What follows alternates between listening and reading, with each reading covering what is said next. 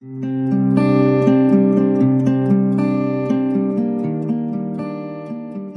نام خدا همکار محترم خدمتون عرض سلام دارم. صبح جمعتون به خیر باشه. امیدوارم که همگی خوب باشین. من ریاهی هستم متخصص قلب و عروق همونجوری که از قبل خدمتون اعلام شده قرار هست که ما در این فرصت دو ساعته که در خدمتون هستیم مروری داشته باشیم بر 20 ترایال مهمی که در کنگره ACC 2022 از اونها رونمایی شد. البته در این کنگره 39 ترایال مهم ازشون رونمایی شد که ما 20 تا از اونها رو انتخاب کردیم. شاید 20 تا از مهمترین هاش و با دوست و همکار عزیزم آیتو رضا قرباتی در خدمتتون هستیم و این ترایال ها رو مرور خواهیم داد دو شما یه سلامی بفرمایید شروع کنیم.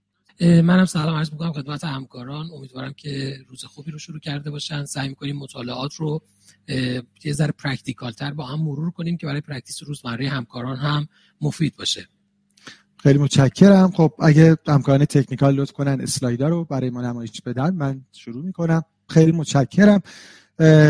بله همونجور که صحبت شد خب این برنامه در حقیقت مرور top clinical trial های ACC 2022 هست. در حد یک اسلاید یه مروری به مروری داشته باشیم روی خود در حقیقت این کنگره. خب می‌دونیم که در حقیقت این هفتاد و یکمین برنامه سالانه انجمن قلب آمریکا بود American College of Cardiology که دو تا چهار اپریل برگزار شد. یعنی سیزدهم فروردین کمتر از یک ماه گذشته. همونجور که خاطرمون هست بعد از در حقیقت شروع این داستان تلخ کووید 19 ACC اولین کنگره و در حقیقت ایونت بزرگ قلبی بود که سویچ کرد به سمت تجربه دیجیتال. خب خیلی کار مشکلی هم بود به جهت اینکه خیلی سریع مجبور بودن که این کار رو انجام بدن و تدارکات رو آماده بکنن. ولی به هر صورت ACC اولین ایونتی بود که این کار رو انجام داد و حالا در شرایطی که خوشبختانه شرایط کووید 19 کمی آرامتر شده. باز هم ACC اولین ایونت بزرگ قلبی بود که سویچ کرد به سمت تجربه حضوری. البته این برنامه هم به صورت هیبرید برگزار شد و بخشی از اون به صورت آنلاین هم برای مخاطبین در دسترس بود. خب حدود 13 هزار نفر شرکت کننده داشت این برنامه که 7 هزار نفر به صورت حضوری شرکت داشتن در واشنگتن. یه عدد خیلی زیاد 2500 نفر در حقیقت faculty این برنامه بودن سخنران ها و panelist ها حدود 300 session live همینجور یعنی در خود واشنگتن و حدود 80 برنامه stream می‌شد برای حضاری که به صورت آنلاین برنامه رو دنبال می‌کردن. ضمن اینکه بعدا همه اون 300 session هم به صورت on demand و آفلاین در اختیار مخاطبین قرار گرفت. همونجور که خدمت رو عرض کردم 39 late breaking clinical trial وجود داشت که خب ما 20 تا از اونها رو در خدمتون خواهیم بود امروز. و همونجور که دکتر قنواتی گفتن سعی می‌کنیم که یه مقدار practical اینها رو مرور بکنیم. بعضی از اون trial ها بسیار game changer بودن که حالا یکی یکی خدمتون تقدیم خواهیم کرد. من با سه trial شروع خواهم کرد و بعد دکتر قنواتی سه trial بعدی رو خواهند گفت. سه trial اولی که من در خدمتتون هستم مطالعه SuperWIN به نظر من شاید یکی از جذابترین trial های ACC 2022 به جهت اینکه اصلا در نوع خودش بی‌نظیر بوده. این trial اصلا یه همچین design ی تا حالا ما در پزشکی نداشتیم. در حقیقت تو قناتی انگار که اینجوری بوده که پزشکی رو خلاصه کف سوپرمارکت. خیابون آوردن در حقیقت. و کنگره قبلی هم مطالعه barbershop بود که دقیقا, یعنی design مطالعات از بله. مطالعاتی که در حقیقت شکل explanatory عمدتا به سمت مطالعات pragmatic میره که بالاخره اون نتیجه نهایی دیده بشه توش. یه نقدی که البته بود می‌گفتن که ما دیگه اون pharmacist ها رو در سلمانی ها نمی‌بینیم. یعنی که فقط در زمان trial این اتفاق افتاد. حالا امیدوارن که dietitian ها رو هم همچنان در سوپرمارکت ها خلاصه ببینن. به هر صورت مطالعه دومی که من خدمتتون هستم مطالعه SPYRAL hypertension هست که خب نتایج طولانی مدت renal denervation هست نتایج امیدوار کننده و بعد هم حتما game changer ترین trial این مطالعه به نظر من مطالعه CHAP هست. درباره درمان non-severe hypertension در pregnancy که خب حالا این سه مطالعه رو با هم مرور بکنیم. ابتدا با مطالعه SuperWIN شروع بکنیم. من برای اینکه همون اول تکلیف رو روشن بکنم کنار عنوان مطالعه مشخص کردم که این یک positive trial بوده یا یک negative trial بوده. تقلب رسوندید. بله دیگه همون اول خلاصه حرف آخر رو زدیم. SuperWIN یک مطالعه positive بوده. همونجور که با قنواتی هم گفته کردیم و مشخص شد. یه مطالعه multi-site randomized و کنترل و داستان این بوده که در حقیقت مداخلات برای بهبود diet رو از office ها در حقیقت آوردن در جایی که مردم هستن. یعنی در سوپرمارکت ها و جای خوبی هم آوردن یعنی اونجایی که قرار خرید بکنن. اون موقع که یکی رفته در فروشگاه خرید بکنه همون جایی dietitian بوده که در حقیقت بتونه مشاوره بده و بعد ببینه که آیا اوضاع diet بهتر میشه یا نه. نکته جالب دیگه این مطالعه اینه که اسپانسر این مطالعه در حقیقت بزرگترین سوپرمارکت زنجیره ایالات بوده یعنی Kroger. و خب خودش هم در حقیقت در مطالعه شرکت داشته. خب به عنوان background می‌دونیم مثل خیلی از توصیه های دیگه پزشکی adherence به توصیه های پزشکی خیلی خیلی پایینه. یعنی تو خود ایالات تقریبا 75 درصد مردم یه poor dietary quality دارن و اصلا adherence ی به توصیه های غذایی ندارن. و خب همونجور که صحبت کردیم بالاخره به این فکر افتادن که نیاز به یه خلاقیت و نوآوری وجود داره و نه فقط حالا توصیه های روتین در media یا دعوت مردم برای اینکه در حقیقت بیان در کلینیک ها برای اینکه بتونن مثلا رژیم مناسب دریافت بکنن. تعداد افرادی که در مطالعه وارد شدن 247 نفر بوده که یه مقدارم high risk بودن. یعنی حداقل یک کاردیوواسکولار ریس فاکتور رو داشتن. آنلاین شاپر نبودن و باید حتما مراجعه می‌کردن به یکی از فروشگاه های کراگر و خودشون هم علاقمند به این بودن که اصلا رژیم غذایی مناسب و مشخصا رژیم دش رو داشته باشن. خب نکته جالب دیگه این که مطالعه سه آرم داشته. همشون اول یک جلسه مشاوره تغذیه گرفتن. برای همین کنترل گروپ ما اصلا آدم با اصطلاحات جدید در مطالعات آشنا میشه. یک این هنس کنترل بوده. یعنی خیلی هم دیگه در حقیقت نوتر نبودن. استراتژی یک اینجوری بوده که در حقیقت 6 تا ویزیت آموزشی تغذیه داشتن ولی در راهروهای این فروشگاه بزرگ. استراتژی دو این بوده که علاوه بر اون 6 جلسه مطالعه به صورت آنلاین هم مشاوره می‌گرفتن راجع به رژیم غذایی درست اپلیکیشن هایی که وجود داره برای اینکه در حقیقت diet diet بهتری باشه. این سه arm مطالعه بوده. primary endpoint مطالعه خب طبیعتا تغییر در adherence به رژیم DASH بوده که خب یک DASH score ی تعریف شده و این تغییر follow شده در میانه که در حقیقت دو بار این اولویشن انجام شده یک بار در baseline و یک بار هم سه ماه بعد و اگه اختلاف استراتژی یک و دو با گروه کنترل significant بوده خود یک و دو هم با هم دیگه مقایسه شدن در یک follow-up سه ماهه و شیش ماهه. خب DASH adherence نکته جالب اینجوریه که در هر سه گروه بهتر شده. علتش این که گروه کنترل هم enhanced control بوده و بالاخره یه جلسه مشاوره دریافت کرده بودن و گروه یک و دو با هم در مقایسه با کنترل به صورت significant adherence شون نسبت به DASH diet بهتر بوده. برای همین گروه یک و دو هم با هم مقایسه شدن و همجور که می‌بینیم گروه دو یعنی اونهایی که علاوه بر 6 جلسه حضوری به صورت آنلاین هم مشاوره دریافت کرده بودن outcome شون که adherence به DASH diet بوده بهتر شده.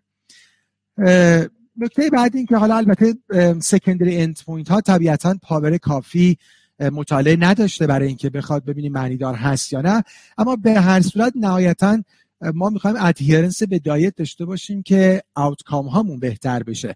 برای همین systolic blood pressure بررسی شده. تا حدودی در هر سه گروه بهتر شده. می‌بینیم که خب در استراتژی یک و دو بهتر شده. BMI بالاخره به یک نرسیده. تغییرش اما همونجور که می‌بینیم. مثلا در استراتژی دو نزدیک به یک واحد BMI بهتر شده. و خب نهایتا conclusion همین بود که با هم صحبت کردیم. این یک trial positive بوده. اولین trial از نوع خودش بوده و همونجور که دکتر قنواتی گفتم مثل trial ی که در حقیقت کنترل فشار خون رو اندازه گیریش رو و follow-up ش رو آورده بود در حقیقت در یه جایی که مردم مراجعه می‌کنن مثل مثلا سلمونی ها به صورت روتین. اینجا در حقیقت بحث diet و consult مربوط به تغذیه وارد جامعه و زندگی عادی مردم شده بود. و خب چه جایی بهتر از سوپرمارکت ها اونجایی که مردم می‌خوان برن یه چیزی بخرن. یه نکته که برای خود من جالب بود دکتر قنواتی این که شاید یه خود conflict of interest داشته باشه با تولید کننده ها می‌دونین؟ ولی ولی بردن تو فروشگاه یعنی قرار نیست قرار نبوده مردم کمتر بخرن. اما بالانس خرید به هر صورت به نفع رژیم سالم بوده. و یه نکته خیلی جالب کاهش بلاد پرشر در حد 5 تا 6 میلیمتر جیوه است که خب حالا می‌دونن همکاران تقریبا دوز اپتیمال اکثر داروهای فشار خون دیگه بیشتر از 5 تا 6 میلیمتر جیوه باعث کاهش فشار نمیشن. یعنی با یه استراتژی diet میشه در حد یک دارو حداقل کمک کرد به کنترل بهتر فشار خون. و خب مطمئنم که در آینده احتمالا ما از این جنس مطالعات بیشتر خواهیم داشت. خیلی متشکر. بله برسات مطالعه خیلی جذابی بود. وارد مطالعه دوم بشیم در field hypertension و مطالعه SPYRAL Hypertension ON MED که بررسی اثر long-term renal denervation بود روی فشار خون در بیمارانی که روی درمانهای antihypertensive بودن. قبلا نتایج شش ماهه این مطالعه منتشر شده بود. حالا این follow-up سه ساله مطالعه هست.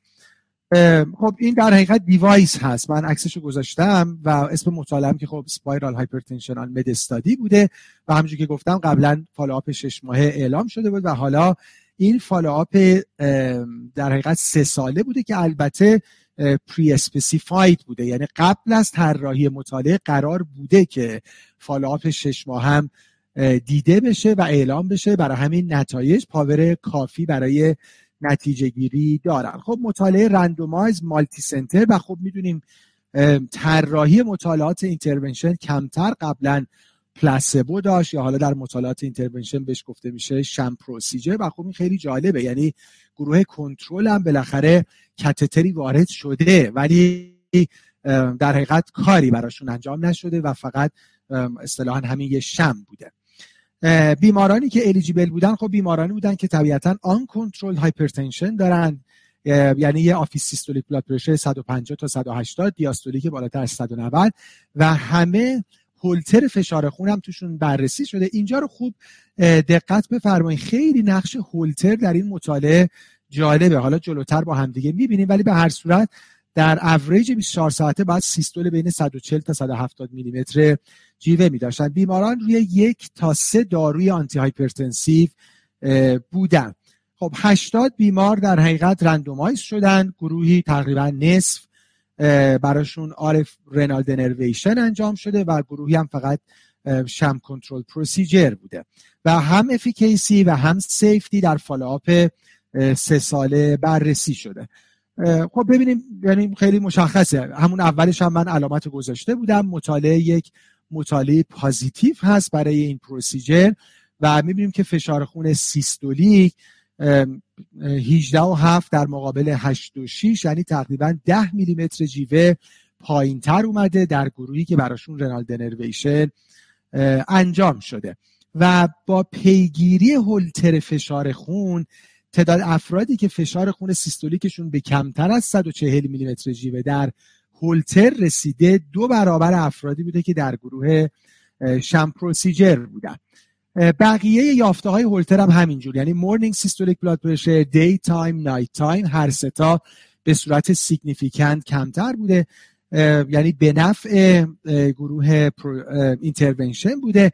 اما نکته ای که هست و من اول گفتم که اهمیت هولتر رو نشون میده اینکه trend تغییرات فشار در office در هر دو گروه خب کمتر شده چون هر دو گروه بالاخره درمان شدن از نظر دارویی هم اما تفاوتشون significant نبوده و این significant بودن خودش رو در هولتر فشار خون نشون داده و این اهمیت هولتر فشار خون رو نشون میده و می‌دونیم که همه guideline ها این دیگه الان consensus همه guideline ها هست و اون اینکه تشخیص قطعی و follow-up بیماری فشار خون بالا با ambulatory blood pressure monitoring هست. و نکته خیلی خیلی جالب دیگه دکتر قنواتی این که درسته که در گروه intervention فشار خیلی بهتر کنترل شده اما burden داروها تغییری نکرده. یعنی هر دو گروه به یه تعداد دارو نیاز داشتن که حالا من جلوتر نکتهش رو خواهم گفت. safety issue ی هم خوشبختانه با renal denervation نبوده و نهایتا همونجور که خدمتون گفتم یک positive trial برای renal denervation بوده و البته فقط با این device خاص یعنی می‌دونیم که extrapolate به بقیه device های renal denervation نمی‌تونه بشه. و, و البته همونجور که گفتم medication burden تفاوتی نداشته. برای همین دکتر قنواتی نتیجه گرفتن که شاید بتونیم بگیم که renal denervation جایگزین درمان دارویی نیست.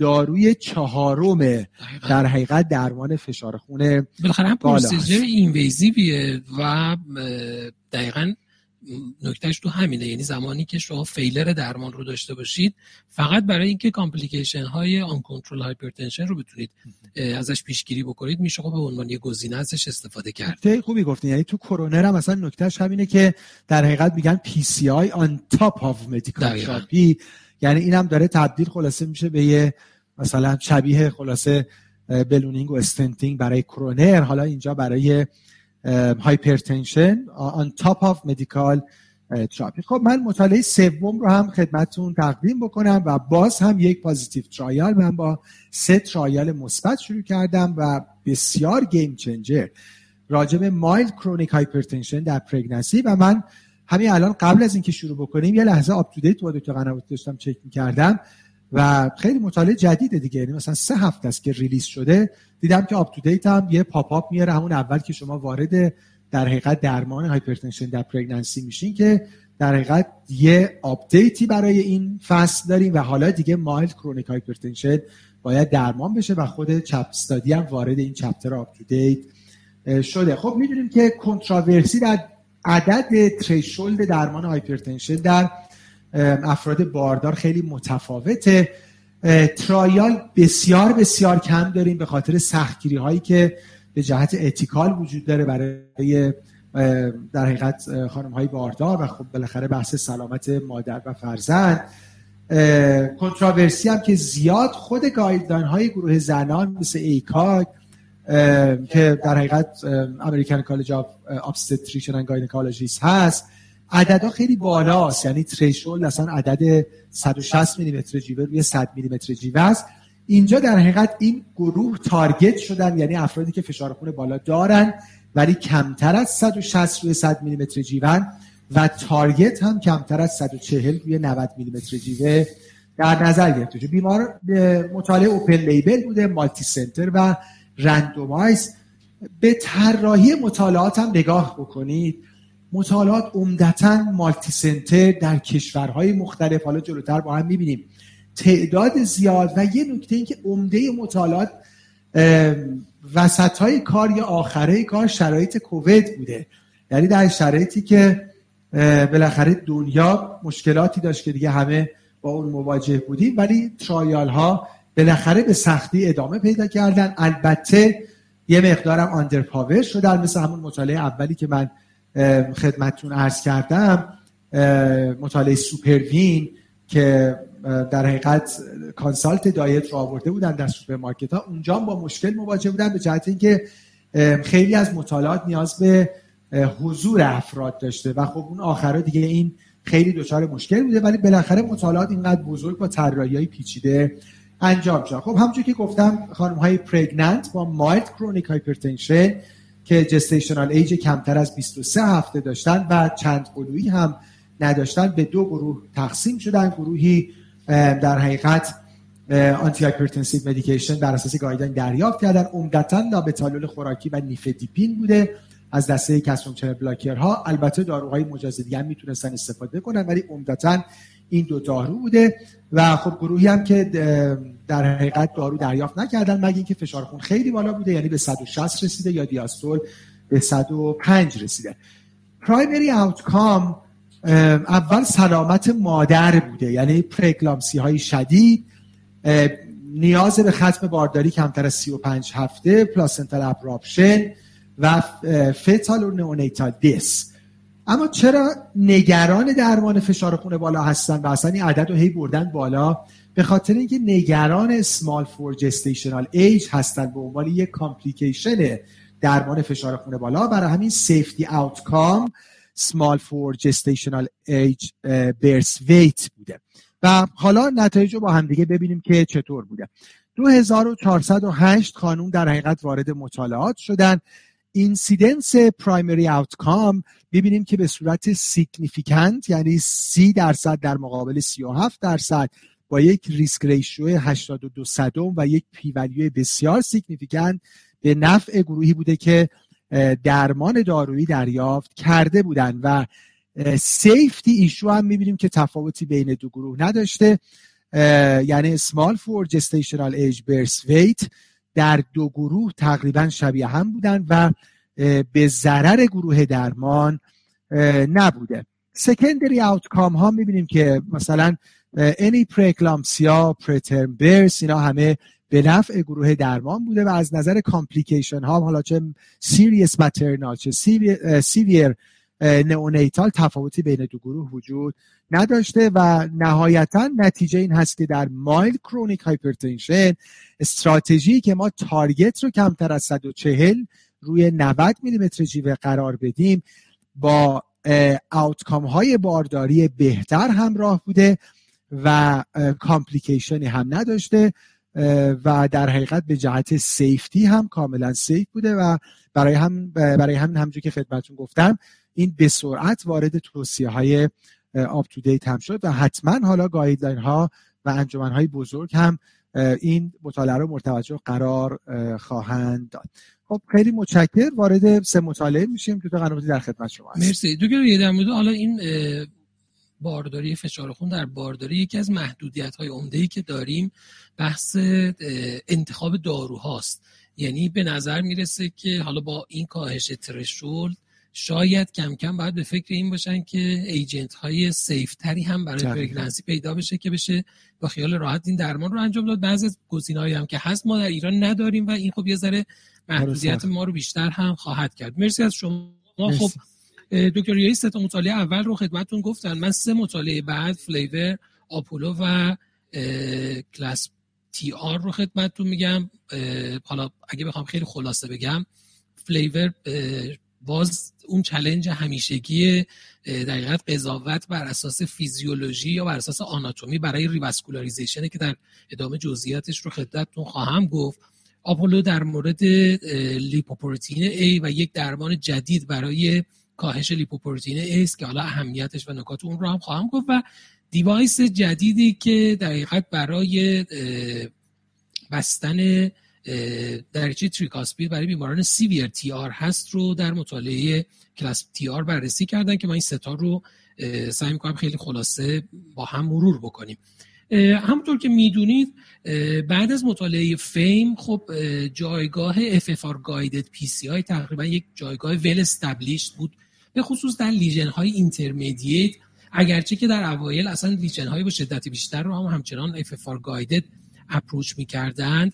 ولی در setting stable angina و chronic coronary syndrome همچنان توصیه guideline ها اینه که اگر بیماری document ایسکمی بر اساس یک ارزیابی فیزیولوژیک نداره در setting CCS و stable angina قبل از انجام PCI بهتره که یه ارزیابی فیزیولوژیک شده باشه مگر در critical stenosis ها که خب نیازی به این کار نخواهد بود. بعد از مطالعه FAME که جایگاه FFR guide PCI رو well established کرد مطالعه ULTIMATE رو داشتیم چند سال اخیر که همین وضعیت رو در مورد IVUS در حقیقت بررسی کرد و دید که IVUS guided PCI به نسبت conventional PCI outcome های بهتری رو برای بیمار داره.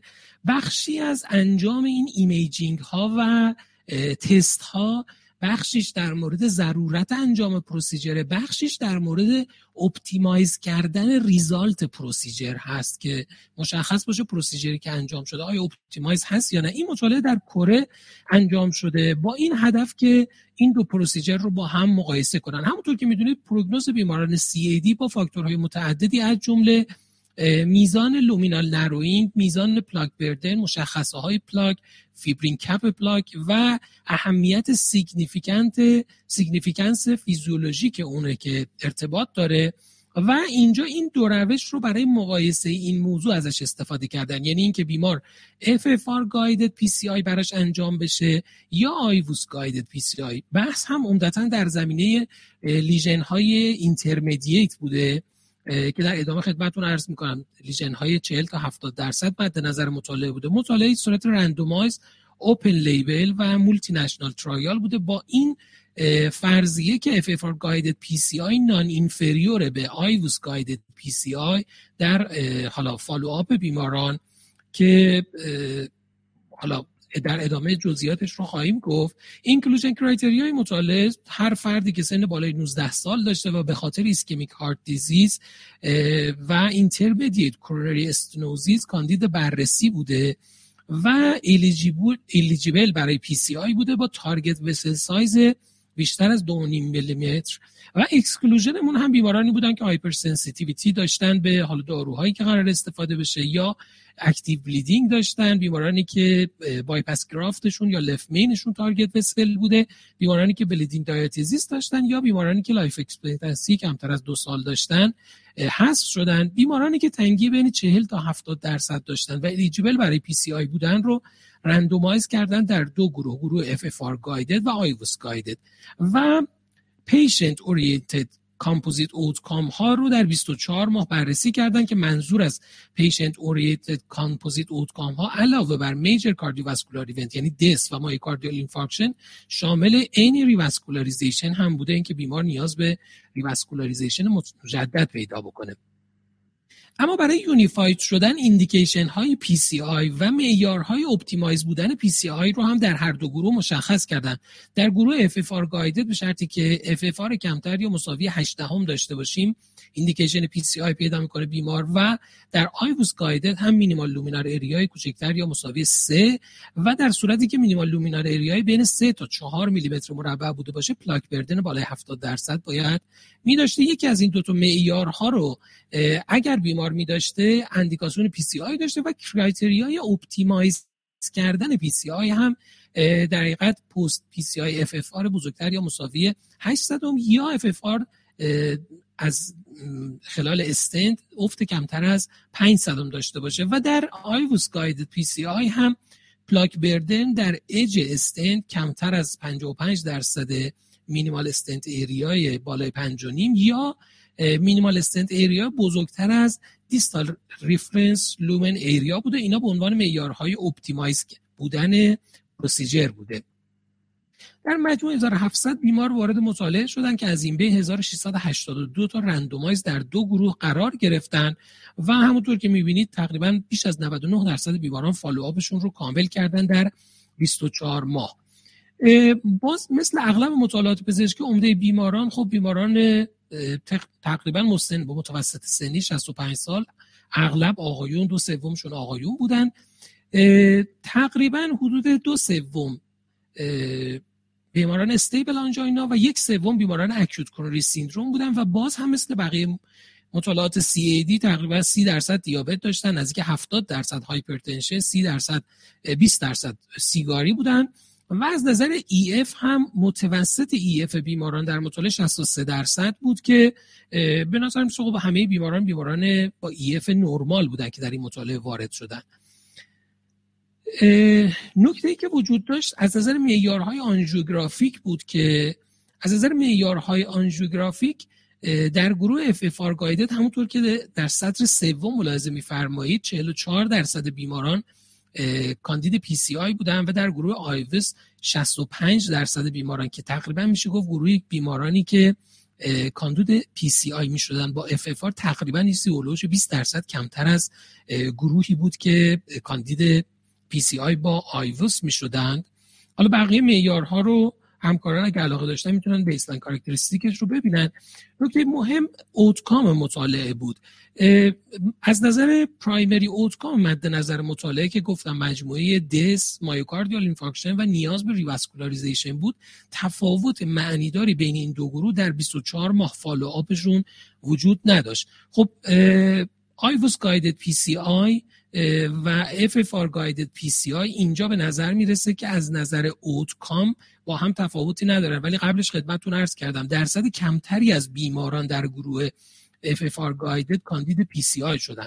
وقتی اومدن بیماران رو بر اساس درمانی که براشون لحاظ شده بود حالا با هر روشی به دو گروه medical treatment و PCI تقسیم کردن نکته جالب این بود که اگر دقت بفرمایید تو 24 ماه تعداد event های گروه درمان medical تقریبا حول و حوش 5 تا 6 درصد event rate داشتن. در گروه PCI این عدد بین 10 تا 12 درصد event rate بوده. یعنی حتی PCI برخلاف تصور event rate رو شاید خیلی هم کمتر نکرد. اون چیزی که در سالهای اخیر مطالعات زیادی دارن روی این موضوع تمرکز می‌کنن. البته ممکنه علتش فقط procedure نباشه و ممکنه به هر دلیلی این بیماران ریسک بالاتری به نسبت بقیه بیماران داشته باشن. ولی اگر دقت بفرمایید گروه medical تقریبا ریسکشون و تعداد event هاشون نصف گروهی بوده که براشون PCI انجام شده.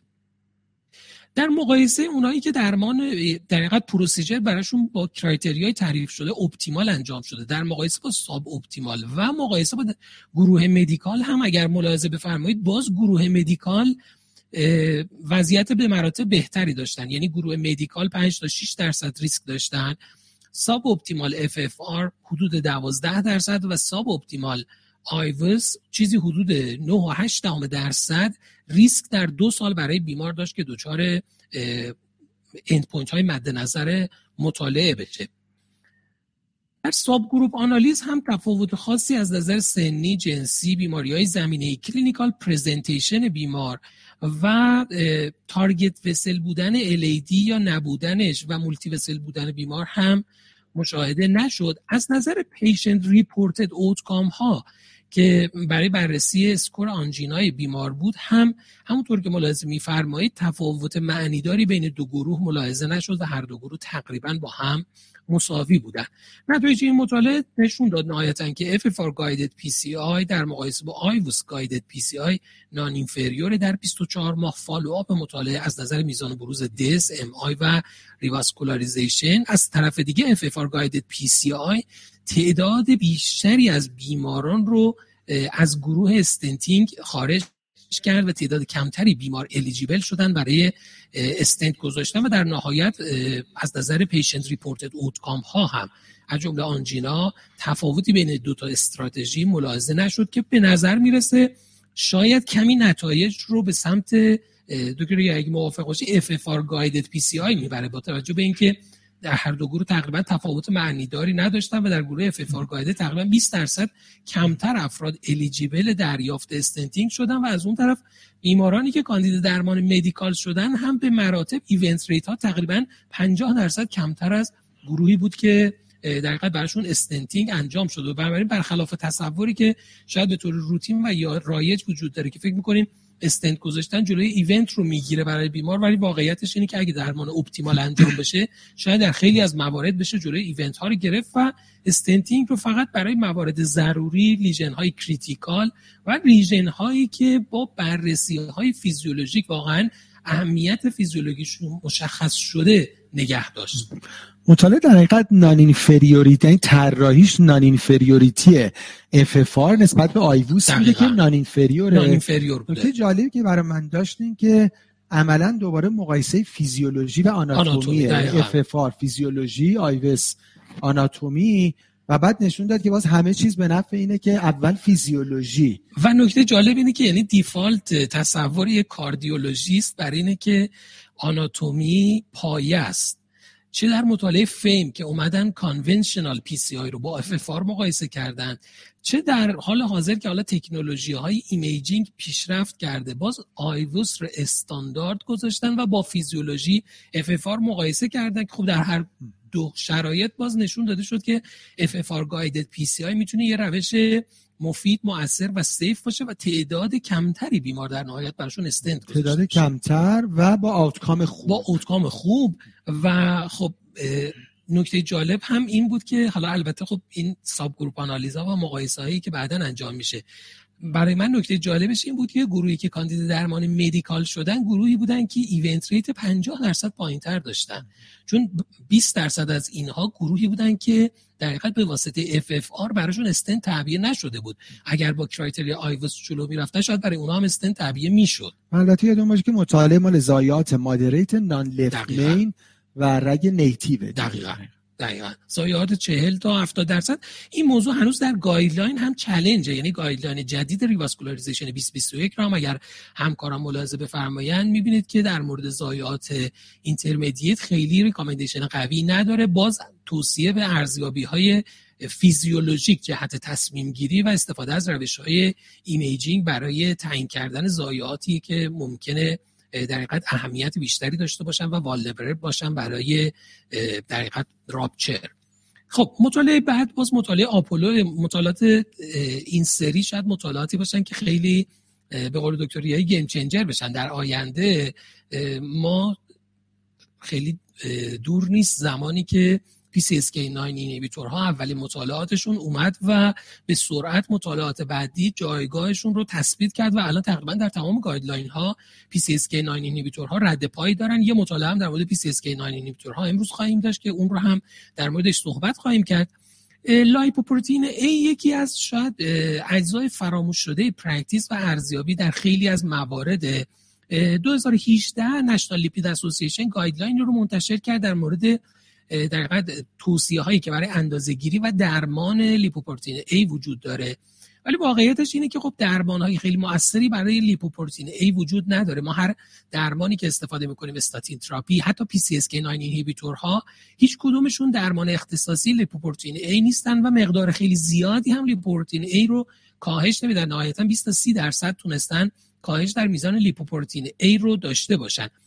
توصیه guideline National Lipid Association اینه که تمام کسانی که atherosclerotic cardiovascular disease در سن پایین دارن premature هستن یا family history premature atherosclerotic cardiovascular disease دارن باید lipoprotein A براشون چک بشه. کسانی که statin therapy دریافت می‌کنن و به اون مقداری که مد نظر ما هست افت در میزان LDL شون رو ندارن حتما باید چک بشه برای اونها. بیمارانی که intermediate یا borderline risk ASCVD هستن یکی از مارکرهایی که می‌تونیم بر مبنای اون بیمار رو re-stratified بکنیم یا reclassified بکنیم. lipoprotein هست که در این شرایط توصیه میشه. مواردی مثل progressive CAD یعنی کسی که سابقه CAD داره درمان هم می‌گیره و به سرعت دچار progression CAD میشه. یا مواردی که در حقیقت آترواسکلروز دریچه آورت رو به صورت progressive داریم. هم جز اندیکاسیون هایی هستن که توصیه میشه لیپوپروتئین A اندازه گیری بشه. درمان ها چون درمان خیلی ویژه‌ای براش وجود نداره عمدتا درمان در کسی که استاتین نمی‌گیره گرفتن استاتینه. اونی که استاتین می‌گیره intensified کردنشه. اونی که high-dose استاتین می‌گیره اضافه کردن ezetimibe و بعد از اون PCSK9 inhibitor بود. تا اینکه بالاخره این مطالعه رو الان داریم که فاز یک ترایالیه که در حقیقت یک شورت ان ای رو با هدف کاهش لیپوپروتئین ای در بیمارانی که لیپوپروتئین ای بالا دارن مورد ارزیابی قرار داده که خلاصه به طور خلاصه با هم مرور می‌کنیم. من مکانیسم اثر این داروی جدید که به عنوان SLN 360 شناخته میشه رو بگم خدمتتون. همونطور که می‌بینید لیپوپروتئین A gene باید ترانسکریپت بشه به یک mRNA و اون در نهایت translation پیدا می‌کنه به apo A که به particle های LDL و apo B متصل میشه و lipoprotein A رو می‌سازه. داروی SLN 360 در حقیقت یک double RNA که وقتی وارد بدن میشه یک strand passenger ش جدا میشه و strand guide ش به mRNA متصل میشه و مانع translation ش و جلوگیری از تولید apo A می‌کنه که در نهایت می‌تونه میزان تولید لیپوپروتئین A رو کاهش بده. در این مطالعه افراد بالای 18 سالی که ASCVD نداشتن ولی لیپوپروتئین A بالای 150 نانومول در لیتر داشتن رو وارد مطالعه کردن. حالا elevated lipoprotein A رو معمولا عدد بالای 100 میگن. اینجا در حقیقت بالای 150 cut point ش رو گذاشته و چهار دوز دارو رو 30 میلی گرم 100 300 و 600 میلی گرم رو با placebo مقایسه کرده. بیماران برای 24 ساعت برای بررسی واکنش های دارویی فاز early بررسی شدن و بعد از اون به صورت 7 روز 14 روز 30 45 60 90 و 150 روز بیماران follow شدن. از نظر safety outcome ها vital sign بیمار physical exam ECG و lab test ها و همچنین بررسی adverse event های emergent شون بیماران تحت نظر قرار گرفتن و از نظر efficacy هم هدف مطالعه بررسی کاهش در میزان lipoprotein A baseline و 150 روز و در این حین هم در ویزیت های پیداپی بود و همچنین LDL ApoB oxidized LDL marker های inflammatory plasminogen و pharmacokinetic ها رو در حقیقت بررسی کردن.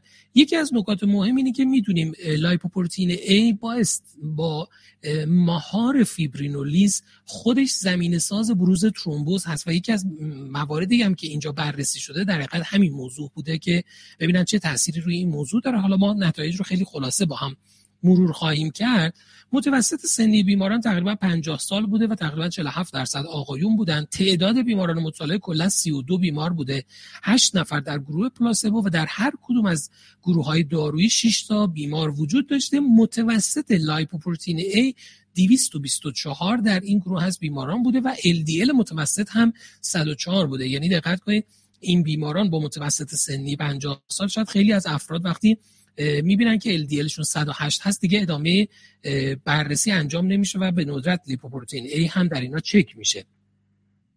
به دنبال تجویز دارو همونطور که در این شکل ملاحظه میفرمایید به سرعت کاهش در میزان بروز لیپوپروتئین A رو داریم. جوری که در سی روز بعد تقریبا به کف لیپوپروتئین A می‌رسیم. حالا در اونایی که ماکسیموم دوز یعنی 300 و 600 رو دریافت کردن مدت طولانی تری این افت در حقیقت lipoprotein A باقی میمونه برای طولانی مدت باقی میمونه. اگه دقت بفرمایید اینجا در دو گروهی که دوز ماکسیموم 300 و 600 رو دریافت کردن در 45 روز ما 96 درصد کاهش رو در دوز 300 میلی گرم داریم و در 150 روز 70 درصد کاهش رو شاهد هستیم و در دوز 600 میلی گرم در 60 روز 98 درصد کاهش و در 150 روز 80 درصد کاهش رو داشتیم. همونطور که گفتم 220 میانگین lipoprotein A در این بیماران بود که می‌بینیم به طور significant ی کاهش در مقدار اون ایجاد می‌کنه.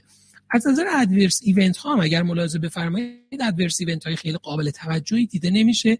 مثلا serious adverse event ها عمدتا در دوز 30 میلی گرم دیده شده در بقیه موارد دیده نشده. البته که باید به خاطر داشته باشیم حجم نمونه مطالعه بسیار کمه و مطالعه پله پله بعد در پله های بعد با حجم نمونه های بیشتری انجام خواهد شد. ولی در مرحله اولیه به نظر می‌رسه سیفتی دارو سیفتی قابل قبولی بوده. نتیجه اینکه استفاده از SLN 360 با هدف قرار دادن mRNA LPA جین باعث کاهش لیپوپروتئین تا 98 درصد میشه که در 150 روز این میزان برای دوز 300 میلی گرم بیش از 70 درصد و برای 600 میلی گرم بیشتر از 80 درصد بوده و بالاترین دوزهاش هم تا 20 تا 30 درصد هم LDL و هم آپوبی رو در مجموع کاهش دادن و ساید افکت های قابل توجهی هم در اون دیده نشده. دکتر دیگه به نظر می‌رسه اینجا هم باز شروع یه مسیر جدیدی رو برای داروهای کاهش لیپین. این بار در مورد دارو درمان در حقیقت لیپوپروتئین A افزایش یافته داریم که تا به حال هیچ درمان اپروف شده ای براش وجود نداشته. حجم نمونه خیلی کم بوده. طبیعتا رو سیفتی ایشوش هنوز مثلا خیلی قطعی نمیشه اظهار نظر کرد. ولی اینکه همونجوری که شما گفتین LPA همیشه مهم بوده. فقط چون درمانش درمان نداشته کسی باش کاری نداشته یعنی هولی گریل بهش می‌گفتن اصلا. و حالا یه دارویی تونسته 100 درصد الپی رو بیاره پایین. خیلی, خیلی. جذابه. و یه نکته دیگه این که حالا البته نهایتا هممون می‌دونیم دیگه. بالاخره اینا وقتی ارزش دارن که translate بشن به بهبود outcome ها و الان مطالعه Horizon Lp در حال انجامه که در اون خیلی مطالعه بزرگی همین آقای نیسن که این مطالعه رو run کرده اونجا هم هست. و اونا در حقیقت دارن حالا کاهش Lp رو روی outcome های cardiovascular بررسی می‌کنن. ولی بله یعنی وارد یه فضای جدیدی توی درمان دیسلیپیدمی داره همونطور که دکتر ریایی گفتن از در بخش اول درمان تاثیرش بر روی outcome ه ما evidence های زیادی داریم که lipoprotein A بالا باعث افزایش ریسک MI stroke حتی heart failure mortality و همچنین حتی progressive آتروسکلروز دریچه آورت هم میشه. ولی سمت مقابلش اینکه یک درمانی بیاد ال رو کاهش بده. اینکه چه تأثیری روی event ها و outcome ها داره اون تعیین کننده این هست که این درمان می‌تونه وارد practice بشه و تغییری در outcome بیماران ایجاد می‌کنه یا نه که باید منتظر بمونیم نتیجه این مطالعات آماده بشه. ولی با این structure ی که وجود داره حداقل ما منتظریم که هرچه زودتر نتایج اون مطالعات رو ببینیم که ببینیم چه تصمیمی در آینده برای استفاده از این داروها و ورودش به guideline ها گرفته میشه. اگرچه که من یه مقدار امیدوار هستم با توجه به سیری که PCSK9 inhibitor ها داشتن خیلی سریع وارد practice شدن اینها هم بتونن به سرعت جایگاه خودشون رو در practice پیدا کنن. خب اما بحث بعدی در مورد یه زیرگروهی از بیماران شاید مغفول در پزشکی بیماران severe TR ه یه صحبتی ما با دکتر ریایی داشتیم به نقل از یکی از اساتید که بیماران TR رو وقتی refer می‌کنید برای جراحی همه میگن الان زوده الان زوده الان زوده. و زمانی که دیگه بیمار خیلی علائمش شدیده جراح میگه خب این که دیگه خیلی علائمش شدیده دست بهش نمی‌زنیم. و واقعیتش اینه خب کیفیت زندگی بیمارانی که نارسایی شدید دریچه تریکاسپید دارن به شدت افت پیدا می‌کنه. آسید پیدا می‌کنن علائم فیلر دارن. به تدریج دیسیبیلیتی های بسیار زیادی برای این بیماران درست می‌کنه و همچنان هم جزو گروه هایی هستن که خیلی کسی درمانی براشون انجام نمیده. امیدوارم که نتایج این مطالعه بتونه به مرور و شاید با follow-up های طولانی تر با حجم نمونه های بیشتر در clinical practice جاش رو باز کنه. اگرچه که خب بالاخره درمان جدیدی learning curve هم نیاز داره و باید بتونیم به مرور اون رو در practice داشته باشیم. همونطور که می‌دونید در حقیقت TR یکی از challenge های مهم پزشکی در حال حاضره به طور significant بیماران severe TR mortality قابل توجهی دارن. در ایالات متحده شیوع بالایی داره یعنی دو چهار میلیون نفر مشکل رو دارن که در حقیقت ده هزار جراحی در سال برای اون انجام میشه و in-hospital mortality 9 تا 11 درصد رو براش در نظر می‌گیرن ولی متاسفانه اون گروهی که درمان medical میشن معمولا prognose خیلی خوبی ندارن. همینجور که در نمودار هم اینجا می‌بینید گروهی که severe TR دارن که با رنگ قرمز نشون داده شده به طور significant ی survival شون کاهش پیدا می‌کنه. در مقایسه با کسانی که حالا شدت کمتر نارسایی دریچه میترال رو دارن که اهمیت این challenge رو نشون میده. سیستم PASCAL transcatheter valve repair system رو در این مطالعه به صورت single arm multicenter study اومدن بررسی کردن برای کنترل نارسایی دریچه tricuspid حالا همکاران اگر اسم سیستم رو سرچ بکنن ویدیوهاش هم به راحتی در دسترس هست می‌تونن ببینن. چیزی تقریبا مشابه MitraClip ه که استفاده میشه برای ترمیم transcutaneous دریچه میترال. یه کلیپیه که دو لت دریچه رو در قسمت میانی میاد به هم میچسبونه و در نتیجه orifice دریچه کوچیکتر میشه.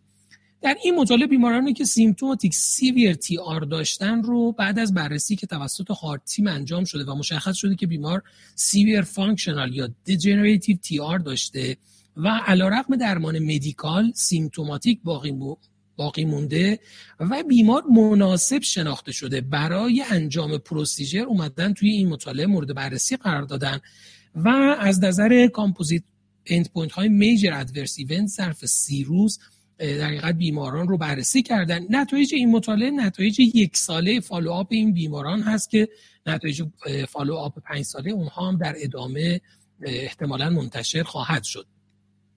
65 بیمار وارد مطالعه شدن ولی در follow-up یک ساله نهایتا 46 بیمار وجود داشتن که نتایج اونها رو ما در ادامه با هم مرور می‌کنیم. متوسط سنی بیماران رو اگه دقت کنید 77 سال منها به علاوه 9 ساله که یه چیزی نزدیک 68 سال تا 86 سال بازه سنی بیماران بوده. 55 درصد خانوم بودن. همونطور که می‌بینید STS mortality score 7 7 هم داشتن EuroSCORE 5 داشتن و 71 درصد بیماران NYHA class 3 و 4 رو داشتن. 97 درصد این بیماران severe TR داشتن. حالا یه بیمار اون توسط core lab دقیقا در بررسیش گفته که این severe TR نبوده و شدتش از severe کمتر بوده. و نزدیک 90 درصد بیماران هم AF یا flutter داشتن. بقیه morbidity های بیماران رو هم نگاه کنید. بالاخره نزدیک 92 درصد بیماران سابقه hypertension داشتن 31 درصد سابقه CABG داشتن. و عده قابل توجهی سابقه procedure های دیگه قلبی شامل AVR, MVR یا تعبیه pace از طریق دریچه tricuspid رو داشتن که عدد قابل توجهی و میزان آسیت در 28 درصد بیماران دیده شده و renal insufficiency یا failure هم در 43 درصد. یعنی بیماران کلا high risk ی بودن. دو تا بحث اینجا وجود داره که در مورد procedural success که و device success rate مطالعه که success rate برای implantation 91 درصد برای procedure 88 درصد و clinical success 77 درصد در در این مطالعه وجود داشته. منظور از clinical success هم بهبود در حقیقت علائم بیماران بوده و منظور از اون بخشی که procedural success در حقیقت عنوان شده این بوده که در حقیقت device به طور دقیق تعبیه شده و نیاز به مداخله دیگه قبل از hospital discharge بیمار نبود یعنی بیمار نیاز به جراحی یا intervention مجدد پیدا نکرده و میزان TR ش هم کاهش پیدا کرده. سمت راست همونطور که می‌بینید 41 درصد بیماران نیاز به دو device و 3 درصد بیماران نیاز به سه device داشتن. خب این نشون میده که شاید procedure یه ذره complex و سخت هستش و یه نکته مهم دیگه این که شاید learning curve بیشتری نیاز هست برای اینکه این procedure با success rate بالاتری انجام بشه. بالاخره شروع این کار است و احتمالا در آینده شاید این barrier کمتری باشه. اما از نظر major adverse event ها مقایسه سی روز و یک سال رو با هم داریم. می‌بینیم cardiovascular mortality سی روزه سه درصد و یک ساله هفت درصد بوده و composite major adverse event ها در سی روز 9 درصد و در یک سال نزدیک 17 درصد بوده. all-cause mortality یک ساله 10 درصد. heart failure hospitalization یک ساله بیماران 18.5 درصد بوده که اعداد قابل توجهی هستند. اینجا Kaplan-Meier curve رو برای survival و همچنین freedom from heart failure hospitalization می‌بینیم که در یک سال 88 درصد survival داشتن بیماران و freedom from heart failure hospitalization نزدیک به 80 درصد. یکی از مهمترین نمودارهای این مطالعه این نموداره که مقایسه در سی روز و یک سال بین یافته های echocardiographic و میزان severity TR داشته که در سی روز اگه ملاحظه بفرمایید درصد قابل توجهی از بیماران نزدیک 70 درصد بیماران moderate یا کمتر از moderate MR TR داشتن. و در یک سال 86 درصد بیماران کمتر از severe TR بودن یعنی moderate TR یا کمتر از اون رو داشتن که باز عدد بسیار قابل قبولی و 100 درصد بیماران حداقل یک درجه کاهش در TR داشتن. حالا چون این بحث torrential massive و severe TR بحث های جدیدیه که از زمانی که intervention های دریچه tricuspid وارد شد این تعاریف وارد شدن شاید خیلی از همکاران باش آشنا نباشن.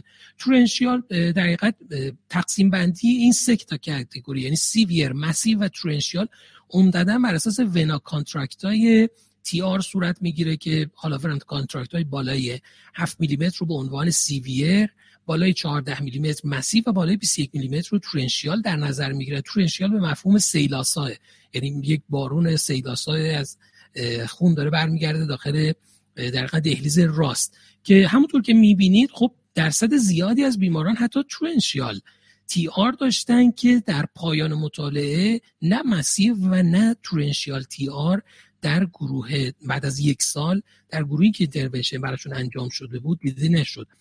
از نظر clinical outcome ها هم clinical functional و quality of life بیماران هم به طور قابل توجهی در follow یک ساله بهبود پیدا کرده بود که نتایجش رو اینجا می‌بینیم. بنابراین مطالعه نشون داد که سیستم PASCAL که به عنوان transcatheter valvular repair system شناخته میشه به طور significant ی باعث کاهش TR میشه.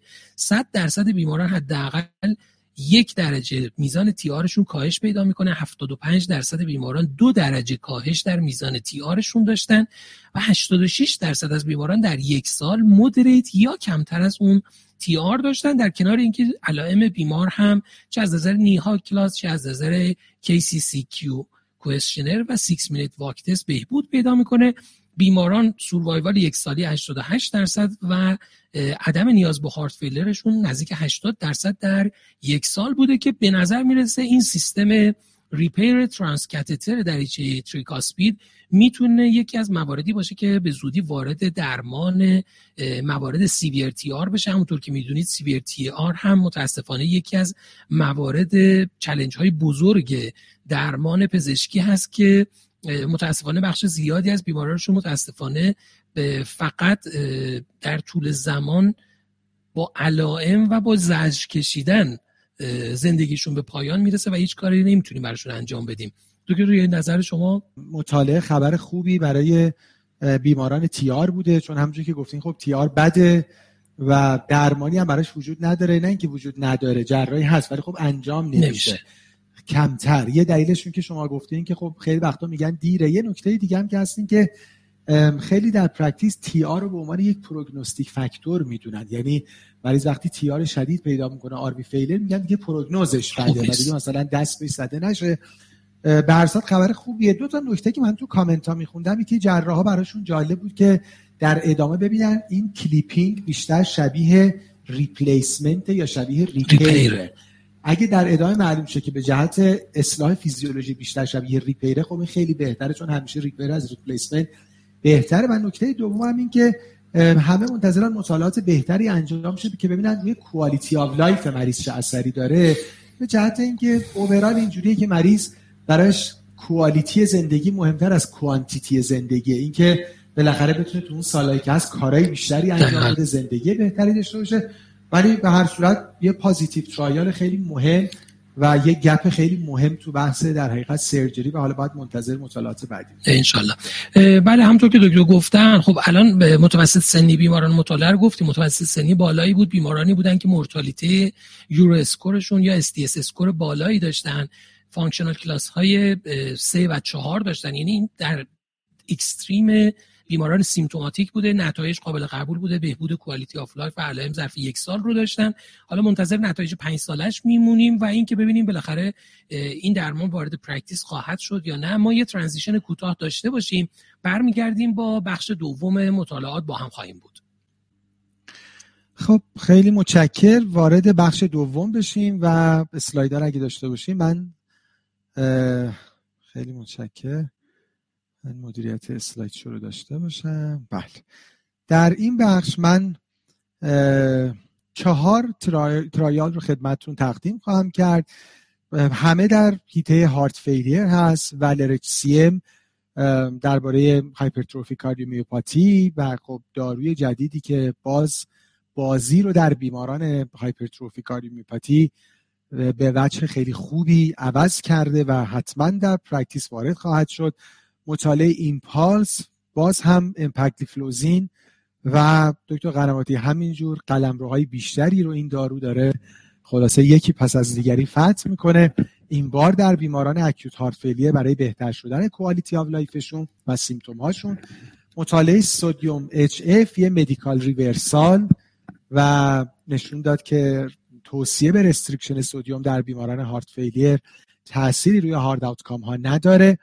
و مطالعه METEORIC-HF باز درمانی در heart failure ه که قبلا گرچه hard outcome ها رو بهتر کرده بود اما نشون داد که روی symptom ها تاثیر زیادی نداره. با مطالعه VALOR-HCM شروع بکنیم درباره داروی mavacamten.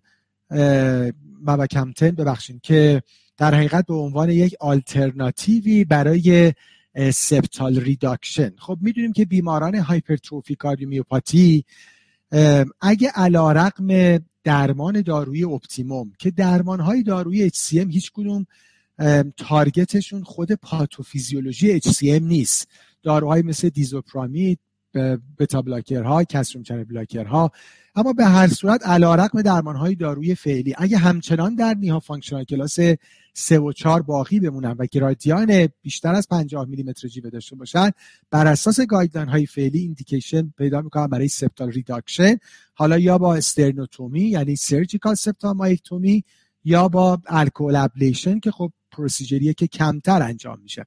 اما نکته ای که هست این که حالا عمدتا باید با surgical septal myectomy باشه مراکز خیلی کمی هستن که بتونن این کار انجام بدن چون بر اساس guideline بیمار باید به مرکزی refer باشه که mortality کمتر از یک درصد داشته باشه. در خود ایالات هم مراکز خیلی محدودی هستن که بتونن این کار انجام بدن. به همین جهت خب این یه محدودیت برای بیماران HCM هست. و خب همیشه دنبال یک کار non-invasive بودن برای این بیماران symptomatic obstructive hypertrophic cardiomyopathy خب داروی mavacamten یک در حقیقت selective cardiac myosin inhibitor هست که پاتوفیزیولوژی زمینه HCM رو در حقیقت target کرده و باعث مهار myosin actin cross bridge formation میشه که ما از زمان فیزیولوژی در حقیقت این bridge رو خاطرمون هست. قبلا در حقیقت در مطالعه EXPLORER-HCM اثر این دارو روی گرادیان quality of life و physical function دیده شده بود که trial مثبتی بود و حالا روی یک outcome خیلی مهم یعنی کاهش نیاز به septal reduction این دارو مورد مطالعه قرار گرفت. مطالعه multicenter phase 3 double blind و placebo control بوده و همینجور که گفتم بیمارانی بودن که در دوازده ماه گذشته براشون اندیکاسیون septal reduction therapy گذاشته شده. یعنی NYHA functional class 3 و 4 gradient حالا چه resting چه provoke بالای یعنی 50 میلیمتر جیوه یا بیشتر. 112 بیمار وارد مطالعه شدن و در حقیقت چه به جهت clinical exam transthoracic echo بیماران هم در baseline هم هر ماه تا 16 هفته بیماران follow شدن و خود داروی mavacamten هم در حقیقت خیلی سریع up-titrate شده بوده. outcome مطالعه دکتر قنواتی خودشون نوشتن یه brave outcome بوده و یه outcome subjective یعنی اینکه بیمار دیگه نخواد به septal reduction به جهت اینکه خب اصلا اندیکاسیونی هست که بیمار دیگه NYHA function class 3 و 4 داشته باشه.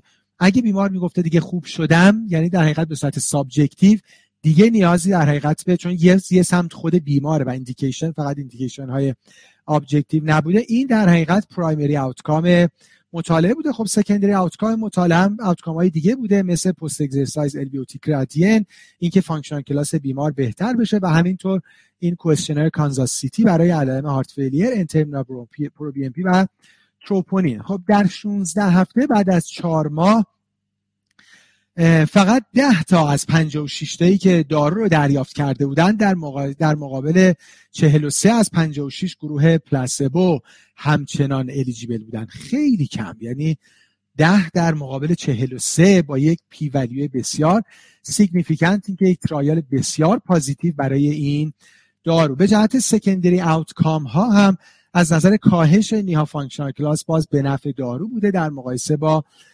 placebo همینجور LVOT gradient و همینجور N-terminal pro-BNP و تروپونین تغییری در EF به صورت significant البته دیده نشده. به جهت safety issue هم کاملا safe بوده. فقط دو بیمار دچار کاهش EF شده بودن که اونها هم در حقیقت با hold کردن دارو و بعد شروع دوباره دارو با دوز کمتر مشکل برطرف شده بوده. نهایتا conclusion همونجور که اول هم دیدیم این بود که در بیماران symptomatic obstructive hypertrophic cardiomyopathy این داروی mavacamten به صورت significant تعداد بیماران eligible برای septal reduction therapy رو کم کرد که یک surgery در حقیقت سخت هست با مرتلیتی بالا و تعداد مراکز بسیار محدود برای اینکه بتونن این کار رو انجام بدن ضمن اینکه سکندری آوتکام ها رو هم بهتر کرد. به هر صورت داره دکتر قنواتی گپ های کاردیولوژی تو خیلی از این مطالعات پر میشه. دقیقا زمانهای گذشته معمولا بیماران HCM تقریبا میشه که بدترین بیماران بودن. وقتی وارد فاز در حقیقت علائم می‌شدن به سختی کنترل می‌شدن. اون septal reduction ه alcohol septal ablation همشون procedure هایی بودن. که بسیار علامت علائم دقیقا قابل توجهی داشتن عملا داشتن توی septal ablation. برای بیمار یک MI درست می‌کردن که میوکارد فیبروز بشه و خب هم جراحی septal reduction هم خیلی زیاد انجام نمی‌شد. یعنی شاید لرینکر بشم خیلی زیاد نبود ولی اینکه درمان مدیکال بتونه این کار یا درمان بیولوژیک بتونه این کار رو انجام بده خیلی امیدوار کننده است. بله. بله چون تو وجه سادندسشون خب بالاخره تقریبا تکلیف آی سی دی تا حدودی روشنه و بالاخره یه امکانی برای جلوگیری از سادندس وجود داره ولی در بحث سیمتوماشون خب همجوری که صحبت شد کار مشکل بوده و حالا خوشبختانه یک امکان دارویی هم فراهم شده. خب وارد مطالعه دوم بشیم مطالعه EMPULSE و باز هم امپاگلیفلوزین دیگه تقریبا هیچ event ی ما نداریم که SGLT2 inhibitor ها در اون نباشن و positive trial هم با خودشون نیورده باشن.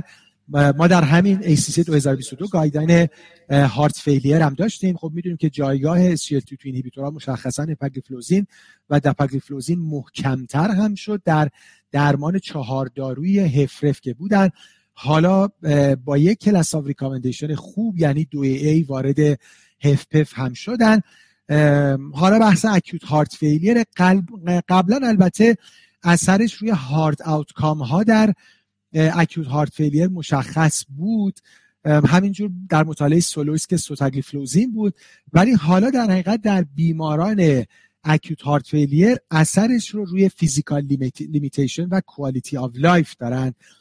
بررسی می‌کنن خب راجع به background با هم دیگه صحبت کردیم. اون چیزی که در این مطالعه برای داروی امپاگلیفلوزین مورد مطالعه قرار گرفته علائم بیمار هست physical limitation ش quality of life ش با استفاده از Kansas City cardiomyopathy questionnaire که well validated هست و معمولا در مطالعات از این questionnaire استفاده میشه. به جهت method خب 10 میلی گرم اپاگلیفلوزین که خب می‌دونیم دوز استاندارد قلبی هست یا پلاسبو در یک follow-up 90 روزه و این questionnaire در follow-up های 15 روزه 30 روزه و 90 روزه. این روزهای follow-up رو خوب دقت بکنین چون خیلی نکته جالبی داره. و حالا result رو با هم دیگه ببینیم.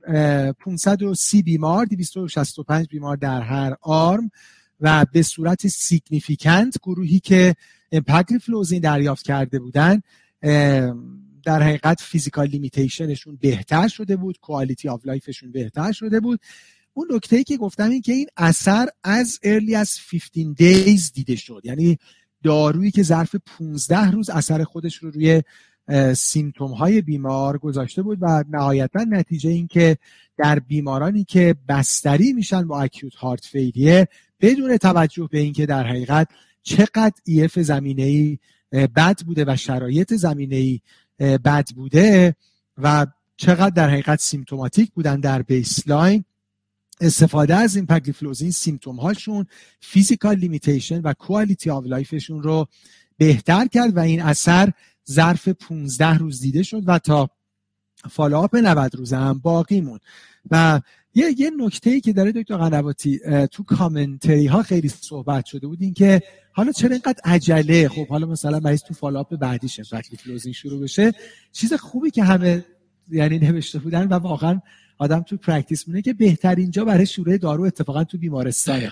یعنی جمله خوبی که یکی از در حقیقت کسایی که کامنت نوشته بود من دیدم نوشته بودن این که بهترین حالت اینه که آدم موقعی که می‌خواد مریض مرخص کنه بگه این دارو رو مصرف بکنید که ما دیگه در خدمت شما نباشیم. مریض اینقدر تو بیمارستان بهش سخت گذشته که میگه که چقدر خوب اگه یه دارویی به من بده که من دوباره اینجا سر و کله‌م کمتر پیدا بشه چی از این بهتر. نکته جالبی که داره زمان انجام مطالعه است. همونطور که می‌دونید مطالعات اصلا کلا theory قبلی همیشه اینجوری بود که بیماران acute setting diabetic باید درمان تزریقی بگیرن. اکثر درمان ها change می‌شد در حین بستری بیمار میومد روی درمان تزریقی.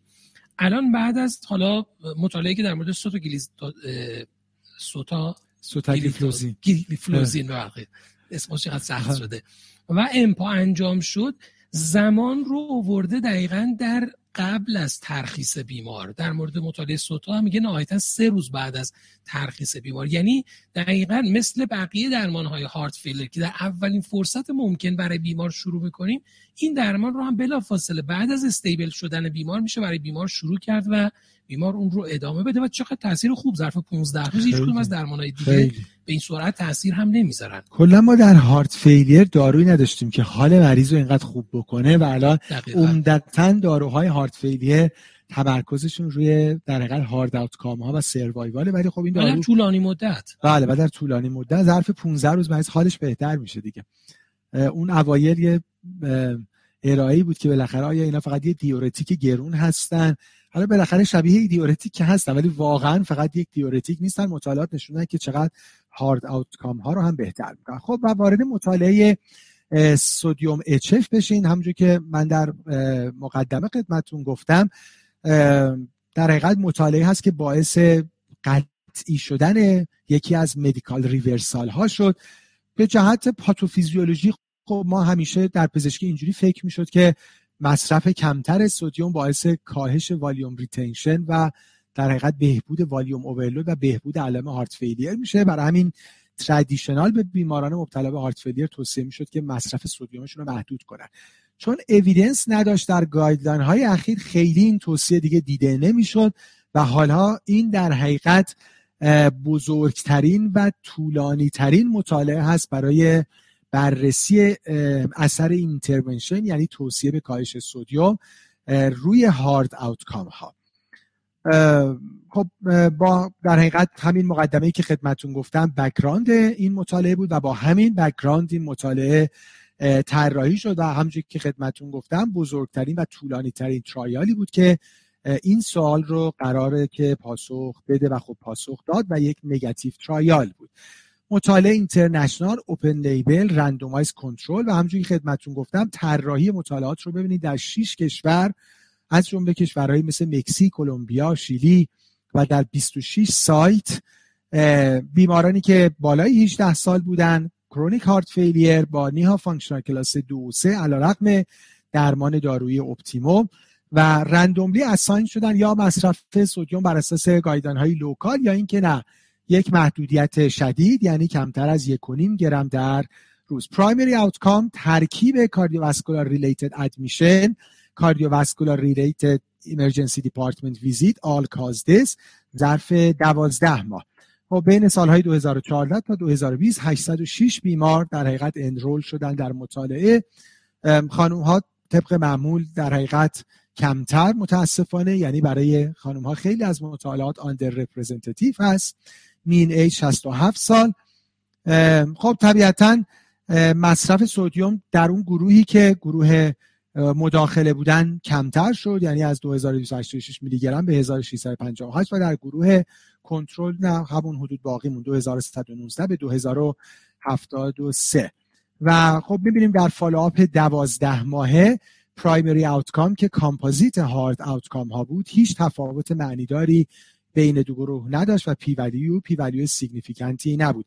همینجور all cause death cardiovascular related hospitalization یعنی تک تک اینها هم بین دو گروه تفاوت معنیداری نداشت. به جهت quality of life measures بر اساس در حقیقت همین Kansas City Cardiomyopathy Questionnaire. البته تفاوت بین دو گروه significant بود و به جهت NYHA functional class هم اون گروهی که در حقیقت restriction شدید sodium داشتن یکی NYHA class شون drop کرد و بهتر شدن. نهایتا نتیجه این که البته مطالعه برای hard outcome ها طراحی شده بود و نشون داد که dietary intervention برای کاهش sodium دریافتی باعث بهبود clinical event ها نشد گرچه که حال بیماران بهتر شد. باید یه خورده وایسیم ببینیم چه اتفاقی میفته دکتر هنواتی ولی نمی‌دونم که الان چقدر توصیه پزشکا از این به بعد تغییر بکنه و آیا به قول در حقیقت یکی از commentary ها write off می‌کنن یعنی خط می‌زنن اینو از توصیه هاش یا نه. من خودم فکر می‌کنم که راستش هنوز نه. درسته که hard outcome رو بهتر نکرده ولی وقتی حال مریض رو بهتر کرده البته میشه به خود مریض واگذار کرد. یعنی اگه این محدودیت شما رو بهتر می‌کنه که خب محدود کنید دیگه. بخشی خب بخش زیادی از در هم مداخلات ما مثلا coronary intervention ها گاهی وقتا فقط به خاطر بهبود علائم بیمار انجام میشه بدون که تاثیر روی outcome های هارد بذاره. و اگر واقعا تاثیر روی symptom بیمار functional class بیمار می‌ذاره خب بیمار می‌تونه تصمیم بگیره که این کار رو انجام بده یا نه. و مطمئنم که خب هارت فیلر با توجه به علائمی که داره هر کسی به خاطر بهبود علائمش این کار رو انجام خواهد داد. ولی حداقلش اینه که اگه بیماری اومده و با غذایی که تو خونه همه می‌خورن حالش خوبه و فقط یه ایف 20 درصد داره دیگه بهش توصیه نکنید فشاری نمی‌کنیم. من من الان مریض اصلا مشکلی نداره. ما فقط داریم از غذای خوشمزه محرومش می‌کنیم بدون اینکه اویدنسی پشتش باشه.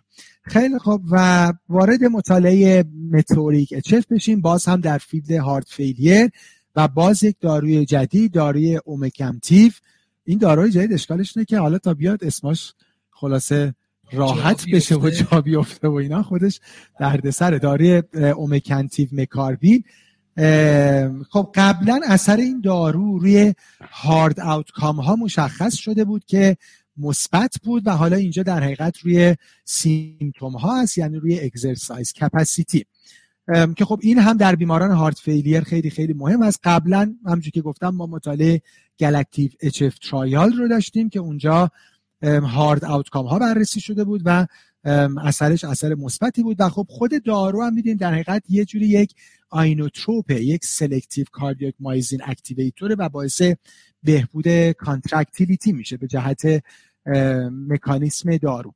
باز هم طراحی مطالعه رو ببینیم. 64 سایت 9 کشور و 276 بیمار که خب به صورت دو به یک روی دارو بودن و روی placebo به مدت 20 هفته همه یک chronic HFrEF داشتن با NYHA functional class دو و سه. 79 درصدشون functional class شون دو بود.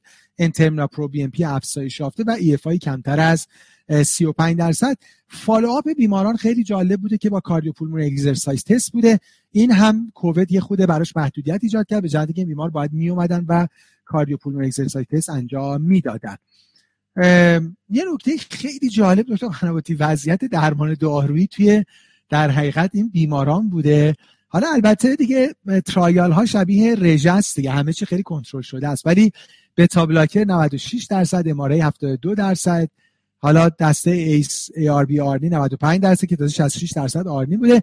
ولی باز ببینید همچنان SGLT هنوز خیلی under داره میشه در 18 درصد. خب تازه این توی clinical trial هست حالا من در ادامه real world دقیقاً. gap خیلی بزرگتره دقیقاً. و primary end point همونجوری که گفتم در حقیقت تغییر در peak oxygen consumption بوده بر اساس cardiopulmonary exercise test که خب در baseline peak VO 2 14 و 7 در مقابل 14 و 9 بوده و در follow-up هم تغییر significant ی حالا متاسفانه بین دو تا arm دیده نشده. در subgroup های مختلف هم این نتیجه قابل تعمیم بوده و تفاوتی نداشته. secondary end point ها هم خیلی تفاوتی بین دو گروه نداشتن. و نهایتا conclusion این که همونجور که اول هم خب نشون دادیم trial برای داروی omecamtiv یک trial negative بوده. در حقیقت برای اینکه در بیماران HFrEF symptomatic این دارو که در حقیقت یک novel selective cardiac myosin activator هست بتونه علائم بیمار رو و quality of life ش رو و symptom هاش رو بهتر بکنه. خب خیلی متشکر. وارد سه مطالعه بعدی میشیم و در خدمت هستیم. مرسی. خب فکر کنم یه سرعت رو بیشتر بکنیم. خب من سه تا مطالعه POISE 3 و پرامپت اچ و ادیت سی ام دی رو میگم. مطالعه پویز 3 ما arm hypotensive avoidance ش رو صحبت می‌کنیم. POISE 3 یه مطالعه two by two factorial ه که یه arm ش مقایسه placebo با tranexamic acid در بیمارانی که قرار non-cardiac surgery بشن مطالعه POISE هم در حقیقت مطالعه که در مورد ischemic complication ها در بیماران non-cardiac surgery انجام میشه. یک arm مقایسه tranexamic با placebo و سمت مقابل هم در حقیقت مقایسه hypotension avoidance با hypertension avoidance در بیمارانی بوده که حالا periop هستن و قرار non-cardiac surgery برشون انجام بشه. فکر می‌کنم یکی از مشکلات روتین همه همکاران در practice هم هست. بر اساس مطالعاتی که حالا از گذشته وجود داشته مطالعات کوچیکی که محدودیت های زیادی هم داشتن یک تئوری این بود که ACEI/ARB رو قبل از در حقیقت non-cardiac surgery قطع بکنیم چون خطر hypotension رو داره. از طرف دیگه نگرانی های وجود داشت که قطع beta blocker ها منجر به افزایش ریسک complication های vascular در دوره periop بشه. نکته دیگه که وجود داشت بحث mean arterial pressure حین انجام non-cardiac surgery بود که توصیه بر این بود که بالای 60 در نظر گرفته بشه. data هایی هم وجود داره که بالای 80 رو توصیه کردن ولی نهایتا هیچ کدوم از این موارد در هیچ مطالعه به دقت بررسی نشدن. مطالعه اصلی که مطالعه POISE three هست arm در حقیقت hypotension avoidance ش رو hypotension versus hypertension avoidance رو ما با هم مقایسه می‌کنیم. بیمارانی که at risk برای vascular event بودن و کاندید non-cardiac surgery بودن اینجا به دو دسته تقسیم شدن. اونهایی که peri operative hypotensive avoidance strategy داشتن و اونهایی که hypertensive avoidance strategy داشتن. یعنی یه گروهی که داروهاشون رو مصرف داروهاشون رو ادامه می‌دادن. و نگرانیمون این بود که نکنه فشارشون بالا بره و یه گروهی که داروهاشو قطع می‌شد نگران بودیم که نکنه فشارشون کاهش پیدا بکنه. و نهایتا follow-up سی روزه بیماران از نظر major vascular complication ها primary end point مد نظر مطالعه بود که مجموعه در حقیقت vascular death non-fatal MI بعد از non-cardiac surgery stroke cardiac arrest بود ظرف سی روز بعد از randomization بیماران بالای 45 سالی که قرار بود non-cardiac surgery انجام بشه براشون و ریسک cardiovascular event رو داشتن و حداقل یک داروی antihypertensive مصرف می‌کردن وارد این مطالعه شدن. NYHA class 3 و 4 و EF زیر سی از مطالعه exclude شدن. arm اصلی که مقایسه tranexamic با placebo بود شامل ده هزار بیمار بود. نتایجش در مجله New England چاپ شده. همکاران اگر علاقمند بودن می‌تونن مطالعهش کنن. arm مقابلش arm ی بود که بیمارانی که فشار خون بالا داشتن رو randomize کردن که 6500 نفر با فشار خون بالا وارد این بخش شدن و در دو گروه تقسیم شدن. بیماران personnel از اینکه بیمار در کدوم arm قرار گرفته اطلاع داشتن برای مطالعه open label ولی outcome ها رو کمیته که بررسی می‌کرد از اینکه بیمار در چه گروهی بود اطلاع نداشتن. استراتژی hypotension avoidance این شکلی بود که ACEI/ARB بیمار قطع میشه. سایر داروهاش بر اساس الگوریتمی که در ادامه خواهم گفت تصمیم گیری نشه در موردش intraoperative management این گروه از بیماران با mean arterial pressure بالای 80 در نظر گرفته شد و ظرف دو روز بعد از عمل هم ایس و ای شون قطع شده بود و باز طبق همین الگوریتم نیازشون بررسی می‌شد و تصمیم گیری می‌شد. این الگوریتم به این شکل بود که اگر بیمار فشارش بعد از قطع ACE یا ARB فشارش کمتر از 130 بود که نیاز به کاری نداشت. اگه بین 130 تا 160 بود و بیماری بود که از قبل beta blocker استفاده می‌کرد به شرطی که heart rate بالای 55 داشت می‌تونست beta blocker ش رو استفاده کنه. در فشار بین 160 تا 180 طبق تصمیم پزشک می‌تونست یکی از داروهایی که برای درمان فشار استفاده میشه رو برای کنترل فشارش استفاده کنه و در فشار بیشتر از 180 سه داروی antihypertensive برای بیمار تجویز می‌شد. این پروتکل گروهی بود که hypotension avoidance بودن. گروه hypertension avoidance استراتژی هم داروهای antihypertensive شون رو به طور مرتب استفاده می‌کردن. mean arterial pressure در حین جراحی براشون بیشتر از 60 در نظر گرفته شده بود و باز post-op شون هم داروهایی که قبلا استفاده کرده بودن رو براشون شروع می‌کردن. از نظر baseline characteristic متوسط سنی بیماران تقریبا 70 سال بود با تقریبا 56 درصد آقا. تعداد متوسط داروهایی که بیماران مصرف می‌کردن دو دارو بود و 28 تا 27 تا 28 درصد بیماران حداقل سه دارو رو مصرف می‌کردن برای کنترل فشار خونشون. از نظر پرایمری اوتکام مد نظر مطالعه که مجبور واسکولار دس نان فتال ام آی و استروک و کاردیاک ارست بود تفاوتی بین دو گروه وجود نداشت و نتایج نشون داد که این دوتا فرقی با هم ندارن. وقتی بر اساس arm دیگه مطالعه که placebo یا tranexamic acid بود بیمار رو در آنالیز مجدد کردن باز دیدن که مصرف tranexamic هم باز تأثیری بر روی مورتالیته این بیماران نداره. همچنین از نظر secondary outcome ها که هر کدوم از primary endpoint ها هم بود اگه ملاحظه فرمایید در مورد MI در مورد stroke vascular mortality و all-cause mortality هم تفاوت معنیداری بین دو گروه مشاهده نشد. اما یه ترشیاری اوتکام هم در نظر گرفته شد. اونم مدت بستری بیمار یا مدت زمانی که بیمار در خونه و زنده میمونه که باز دیدن که در هر دو گروه مدت بستری بیمارستان هم تفاوتی نکرده و مدت روزهای که بیمار زنده و در منزل هست هم تفاوت معنیداری نداره. بنابراین طبق این نتایج مطالعه به نظر می‌رسه ریسک واسکولار ایونت در هر دو تا استراتژی تفاوت معنیداری با هم نداره. حالا در سیروس follow-up ی که مطالعه داشته. دو تا سوالی که وجود داشت این که beta blocker ها قطعش ممکنه باعث افزایش ریسک حوادث بشه که نتایج مطالعه نشون داد چنین مشکلی ایجاد نمیشه. از طرف دیگه بحث دیگه که وجود داشت این که mean arterial pressure ایدئال برای بیماران چیه که باز نتایج مطالعه نشون داد mean arterial pressure در حین procedure بیشتر از 60 یا بیشتر از 80 باز تفاوت معنیداری در وضعیت بیماران ایجاد نمی‌کنه. مطالعه بعد مطالعه نکته دو تا قناعت کوتاه من فقط راجع به مطالعه قبل بگم که به جهت practice خیلی این داستانی که داروهای antihypertensive ادامه پیدا بکنه یا نکنه patient-centered کرد. یعنی وقتی هر دو تا استراتژی safe ه هم اگه مریض داره خوب دارو می‌خوره و الان هیچ مشکلی هم نداره اصرار نکنیم قطع کنه. هم حالا اگه یه خود فشارش بالاست با یه پروتکل مشخص بله این یه پروتکل مشخص کار بیمار انجام بشه. دقیقا. مطالعه بعد مطالعه PROMPT-HF باز این مطالعه بیشتر یک مطالعه تو field تکنولوژی در کمک به بیماران قلبی عروقیه که یک مطالعه randomized ه در این مطالعه یک pragmatic trial ه که اومدن تکنولوژی رو برای افزایش adherence به guideline-directed medical therapy در بیماران heart failure مد نظر قرار دادن.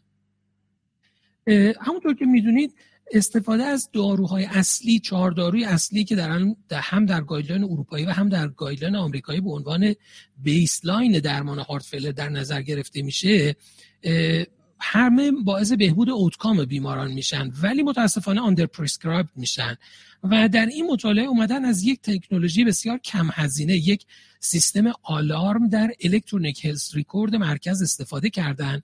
با یه کار خیلی ساده که دیتاهای بیمار وقتی وارد میشه مشخص می‌کنه که این بیمار چه داروهایی رو دریافت کرده چه داروهایی رو دریافت نکرده آیا باید دوز داروهاش افزایش داده بشه یا نه. حالا این دیزاین مطالعه است که دوستان اگه علاقه داشتن می‌تونن مطالعه رو دیزاینش رو برن ببینن.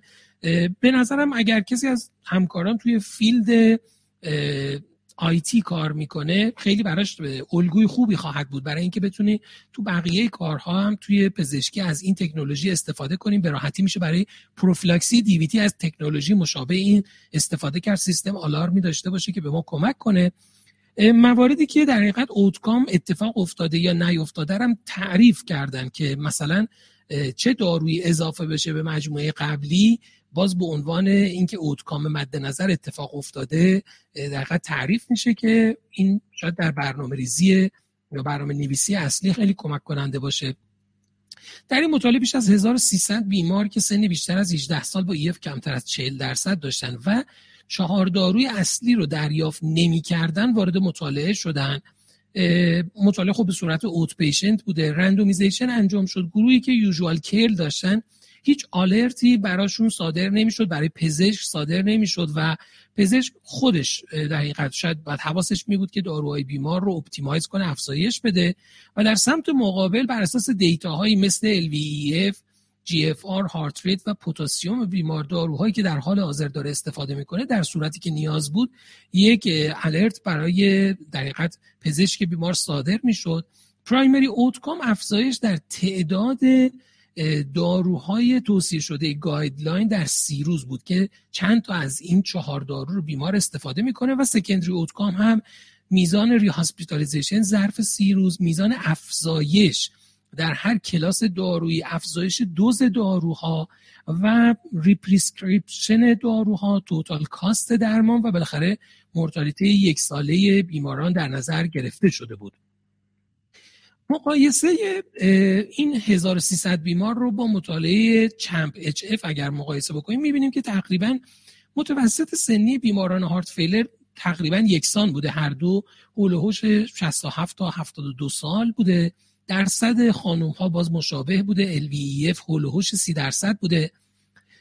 تقریبا درصد مشابهی از بیماران beta blocker در استفاده می‌کردن یعنی 84 درصد و 83 درصد.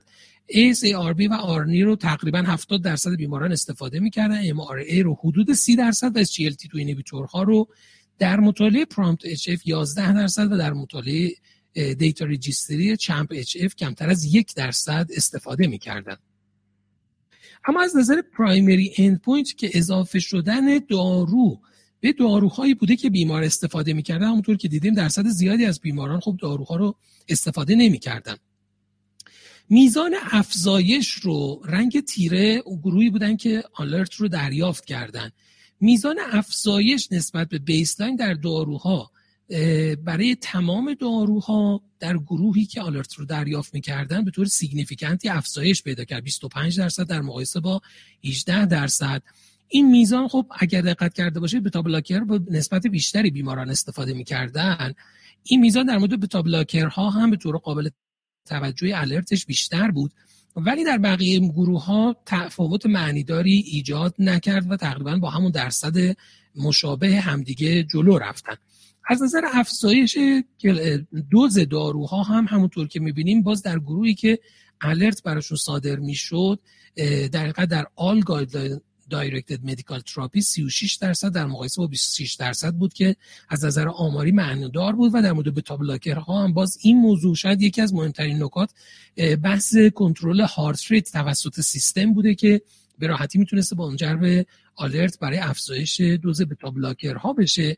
در subgroup آنالیز هم همونطور که ملاحظه میفرمایید ممکنه تفاوت های جزئی از نظر معنیدار بودن اتفاق بیفته مثلا برای سن بالای 65 سال نتایج معنیدار بود ولی برای کمتر از 65 سال معنیدار نبود. برای آقایون معنیدار بود ولی برای خانم ها معنیدار نبود. ولی اوورالی باز می‌بینیم که شیفت به سمت بهبود ادهرنس و افزایش مصرف داروها دیده میشه.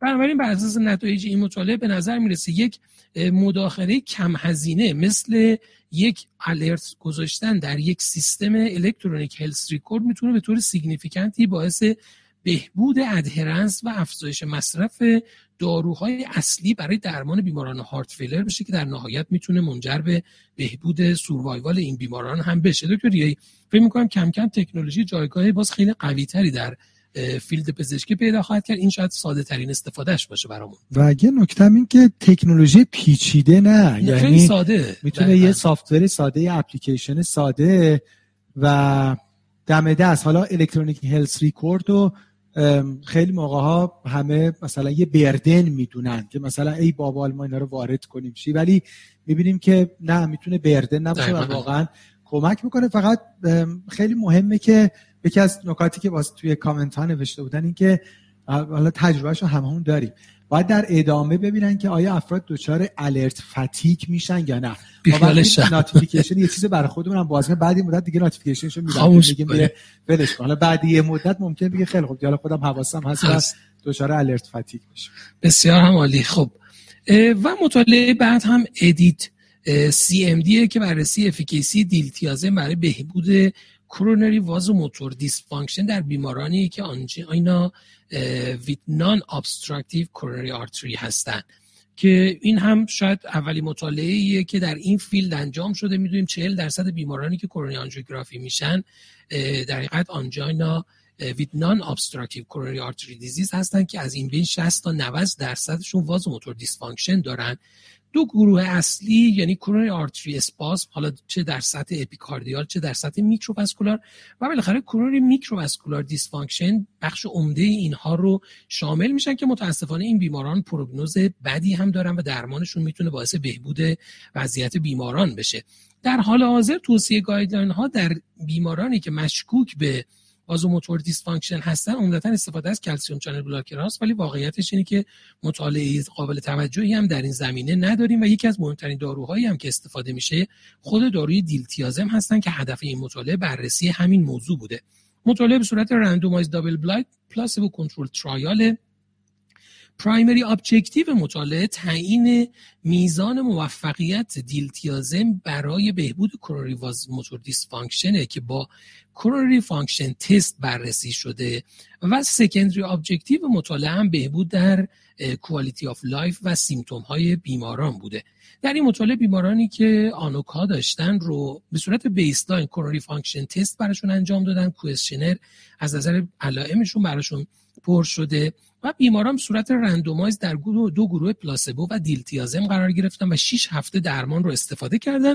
مجددا بیماران براشون coronary function test انجام شده و questionnaire براشون پر شده و primary endpoint مطالعه به این ترتیب مورد بررسی قرار گرفته. شکل design مطالعه رو می‌بینید. استیل کولین برای بررسی epicardial spasm و microvascular spasm مورد بررسی قرار گرفته که معیارهای مثبت شدنش رو من در همه موارد اینجا گذاشتم.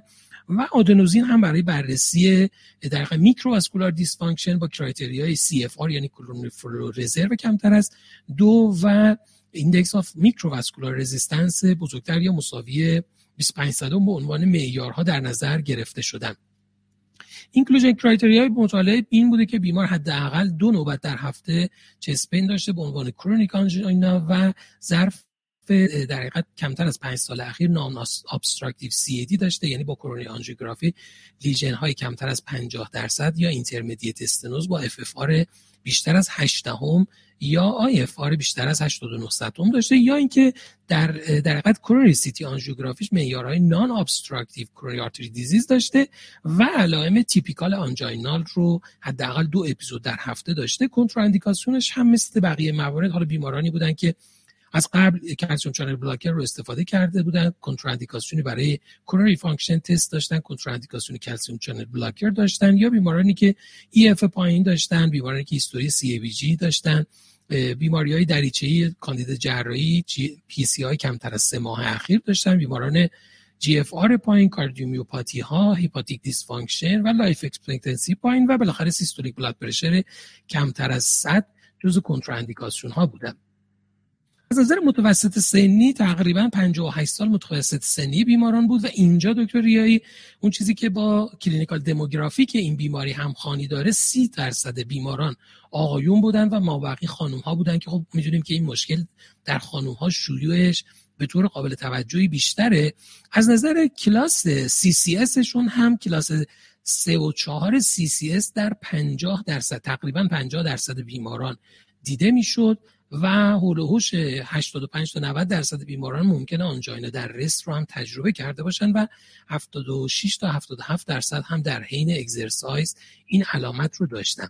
در baseline تستی که برای بیماران انجام شده همونطور که ملاحظه میفرمایید epicardial spasm در 50 48 تا 55 درصد حالا در دو گروه اتفاق افتاده. در baseline microvascular spasm هم تقریبا در 25 درصد و در تست استیل کولین 20 تا 27 درصد بیماران دچار اسپاسم نشدن. در تست آدنوزین هم microvascular dysfunction در 73 درصد در گروه پلاسبو و در گروه دیلتیازم 54 درصد در baseline abnormality رو نشون دادن.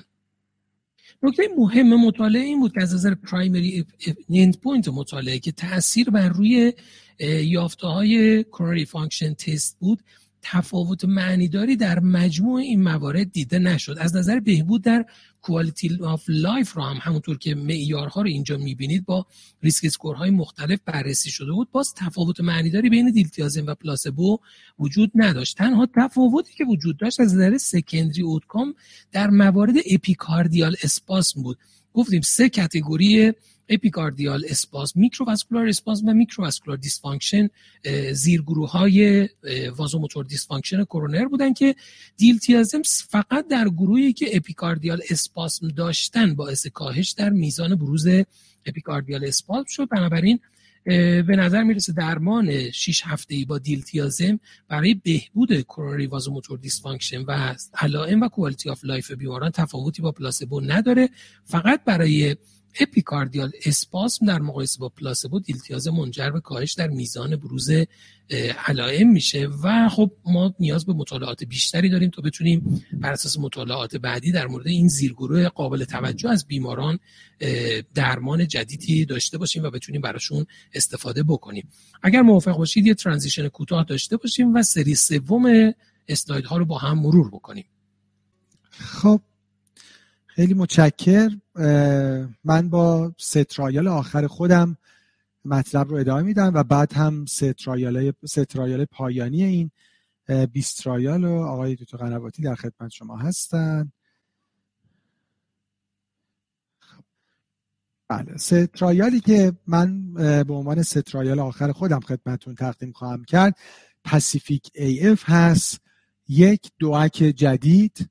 در دسته آنتیکواگولان ها و یک positive trial مطالعه TRANSLATE-TIMI هفتاد یک negative trial در field دیسلیپیدمی داروی جدید با نگاه به non کلسترول و نهایتا BIOGUARD-MI یک device برای مانیتورینگ در حقیقت ECG بیماران MI و البته یک trial منفی برای این device با مطالعه PACIFIC AF شروع کنیم که در حقیقت یک مطالعه دیگه phase two study برای دارویی هست به اسم asundexian که در حقیقت مهار کننده فاکتور 11 هست.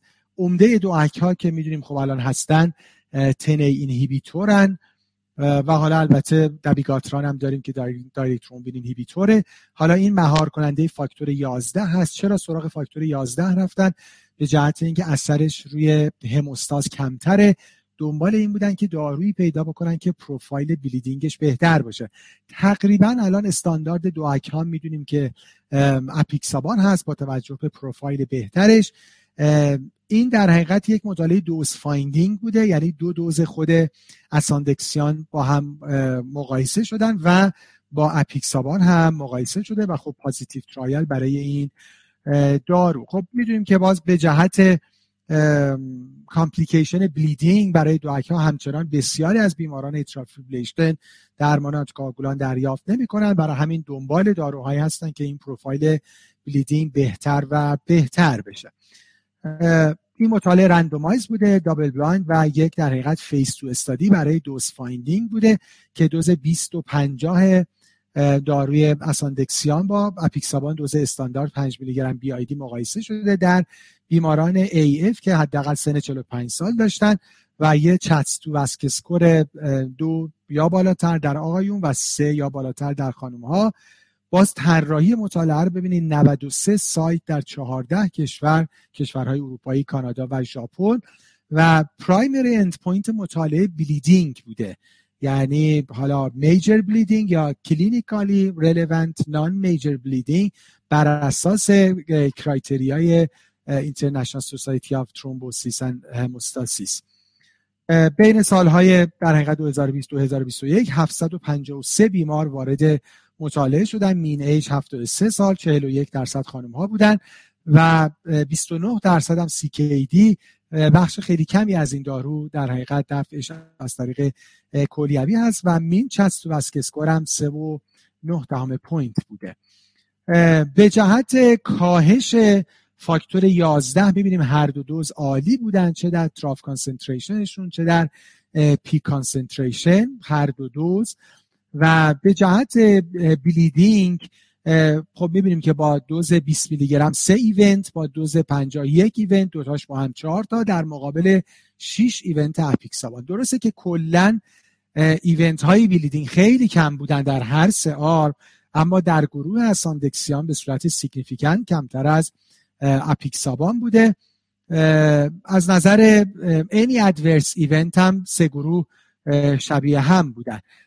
مطالعه power برای thrombotic یا cardiovascular event نداشته اما به هر صورت از این نظر هم اعداد مطالعه خوب بوده. یعنی مجموع cardiovascular death MI ischemic stroke و systemic embolism دو event چهار event و سه event در سه گروه بوده و نهایتا trial یک trial مثبت برای این دارو asundexian به عنوان inhibitor factor 11 در دوزهای 20 و 50 میلی گرم. bleeding ش کمتر بود در مقایسه با دوز استاندارد apixaban و تقریبا به صورت کامل فاکتور 11 رو هم مهار کرده بود در بیماران atrial fibrillation دکتر قنواتی همینجور این field با اینکه ما خیلی خوشحال بودیم که الان DOAC ها رو داریم ولی هی به این خوشحالی داره اضافه میشه. حالا باید منتظر نتایج بعدی مطالعه بمونیم و ببینیم که دارو وارد market خواهد شد یا خیر مطالعه بعدی که من خدمتتون تقدیم خواهم کرد مطالعه TRANSLATE-TIMI هفتاد هست یک negative trial برای داروی vupanorsen که دارویی هست که target ش non-HDL کلسترول بوده در بیمارانی که در حقیقت روی استاتین هستن. خب دارو در حقیقت این پروتئین رو target کرده. یعنی پروتئین angiopoietin-like protein سه که در حقیقت لیپازها رو از جمله لیپوپروتئین لیپاز رو مهار می‌کنه. و خب دیدن در حقیقت بیمارانی که loss of function برای این پروتئین angiopoietin-like protein دارن وضعیت لیپیدهاشون بهتر هست و مقدار کمتری از لیپیدها رو در خون دارن قبلا یک گروه دیگه از این دسته داروی evinacumab که یک monoclonal antibody بوده که این پروتئین رو target می‌کرده approve شده برای homozygote familial hypercholesterolemia این در حقیقت یک second generation از این گروه هست که این پروتئین رو target کرده. بیماران بیمارانی بودن که روی stable statin therapy بودن non-HDL کلسترول 100 یا بیشتر داشتن تریگلیسیرید 150 تا 500 286 بیمار وارد مطالعه شدن. median age 64 44 درصد خانم ها median non-HDL 132 بوده حدودا و تریگلیسیرید 216 و بیماران randomize شدن به placebo و هفت schedule دوز که داروی تزریقی هر دو هفته یک بار یا هر چهار هفته یک بار بوده و safety outcome مطالعه hepatic fat fraction آنزیم های کبدی renal function test و پلاکت ها بوده. نتیجه مطالعه رو که ببینیم ببینید دارو non-HDL کلسترول رو خیلی خوب پایین آورده. یعنی تقریبا مثلا 22 تا 27 در حقیقت درصد به نسبت baseline پایین آورده با یه p value ی خیلی خوب. اما چرا trial منفیه؟ یه, یه علتش این که این عدد عدد کافی نیست. بر اساس مطالعات non-HDL کلسترول تقریبا باید سی تا 40 درصد کاهش بکنه کاهش پیدا بکنه تا این meaningful باشه از نظر کاهش حوادث cardiovascular. اثرش رو تریگلیسیرید هم خب می‌بینیم که خوب بوده بین 40 تا 50 درصد تقریبا کم کرده. حالا کمتر LDL و ApoB رو هم کاهش داده. اما نکته دیگه که trial رو منفی کرده این که adverse effect های دارو هم significant بوده. یعنی injection site reaction ها شایع بوده. liver enzyme ها افزایش پیدا کردن و به صورت dose related hepatic fat fraction هم افزایش پیدا کرده. نهایتا مطالعه TRANSLATE-TIMI هفتاد برای داروی vupanorsen که non کلسترول و تریگلیسیرید رو target کرده در همه دوزها عملا یک negative trial بوده. چرا؟ درسته که به صورت significant TG و non کلسترول رو پایین آورده اما این اعداد اعداد کافی برای اینکه روی outcome cardiovascular اثر بذارن کافی نبوده. ضمن اینکه خب safety concern دارو هم مهم بوده و بالاخره عوارضی داشته. باید منتظر مطالعات بعدی بمونیم و ببینیم که آیا داروی جدیدی با target جدیدی غیر از LDL وارد field هایپرکولسترولمی میشه یا خیر. و نهایتا مطالعه BIOGUARD-MI باز هم با یک device device ی برای مانیتور کردن بیماران MI که EF های preserve دارن. چون اگه بیمار EF خیلی reduce داشته باشه که خب تقریبا تکلیف معلومه عمدهشون کاندیدای ICD میشن. ما نگران بیمارانی هستیم بیشتر که EF های بالا دارن. و نمی‌دونیم که آیا دچار در حقیقت آریتمی های life threatening میشن یا نه. device این هست با BioMonitor سه بسیار device پیشرفته ای هست. در office مثل یک injection در کمتر از یک دقیقه در حقیقت می‌تونه که insert بشه زیر پوست بیمار در ناحیه در حقیقت قفسه سینه و در حقیقت ریتم بیمار رو می‌تونه مانیتور بکنه. که خب در حقیقت یک insertable cardiac monitor هست. نکته ای که هست این که این device ها قبلا هم دیده شده که می‌تونن خیلی از آریتمی ها رو detect بکنن اما اینکه آیا باعث بهبود حوادث cardiovascular هم میشن یا نه این موضوع این مطالعه بوده. خب design مطالعه رو همجور که می‌بینیم 790 بیمار از 60 مرکز در اروپا وارد مطالعه شدن همینجور استرالیا و ایالات. بعد از MI با EF ی بالای 35 درصد. بیماران بیماران high risk ی بودن. به جهت high risk بودن CHA2DS2-VASc score استفاده شده. این رو هم ببینید که یکی دیگه از کاربردهای CHA2DS2-VASc score هست برای اینکه ریسک بیماران رو مشخص بکنه. عمده آقایون بودن 73 درصد و یک follow-up دو نیم ساله. خب نهایتا 218 بیمار دچار یک حادثه شدن. حالا cardiovascular death hospitalization heart failure arrhythmias stroke major bleeding و systemic embolism. نکته ای که هستی که در گروهی که این device براشون تعبیه شده بود در چهل درصدشون یک آریتمی پیدا شد که نیاز به درمان بود. عمدتا atrial fibrillation بود و برادی آریتمی و درمان هم آنتیکواگولان و پیس میکر این در مقابل 7 درصدی بود که در حقیقت standard care group بودن.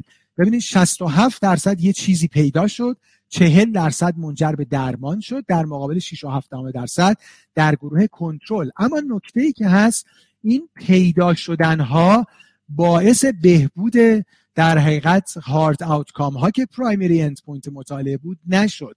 و این داستانی هست که ما همیشه در پزشکی داریم. ما می‌خوایم پاتولوژی ها رو پیدا کنیم درمان کنیم که نهایتا به outcome کمک بکنه. trial از این نظر منفی بود. اما نکته جالب این که در subgroup non-elevation MI گرچه مطالعه برای subgroup analysis طراحی نشده بود اما در اونجا significant بود. سی درصد outcome ها رو بهتر کرد. چرا در گروه non-elevation MI؟ ما یادمون هست که به صورت long term پروگنوز non-elevation MI از ST elevation MI بدتر هست. در این مطالعه 75 درصد ریسک MACE بیشتر بود و همونجور که گفتم برای همین در این گروه 31 درصد در گروهی که برایشون این device در حقیقت تعبیه شده بود outcome هاشون بهتر شد. و نهایتا همونجور که صحبت شد trial به صورت عمده یک trial negative بود. یعنی تعبیه این insertable cardiac monitor outcome بیماران post MI با LVEF preserved رو بهتر نکرد گرچه در subgroup non-ST elevation MI 31 درصد بهتر کرد برای همین باید منتظر مطالعات بیشتر در این field باقی موند. خب خیلی متشکرم. وارد سه مطالعه آخر بشیم.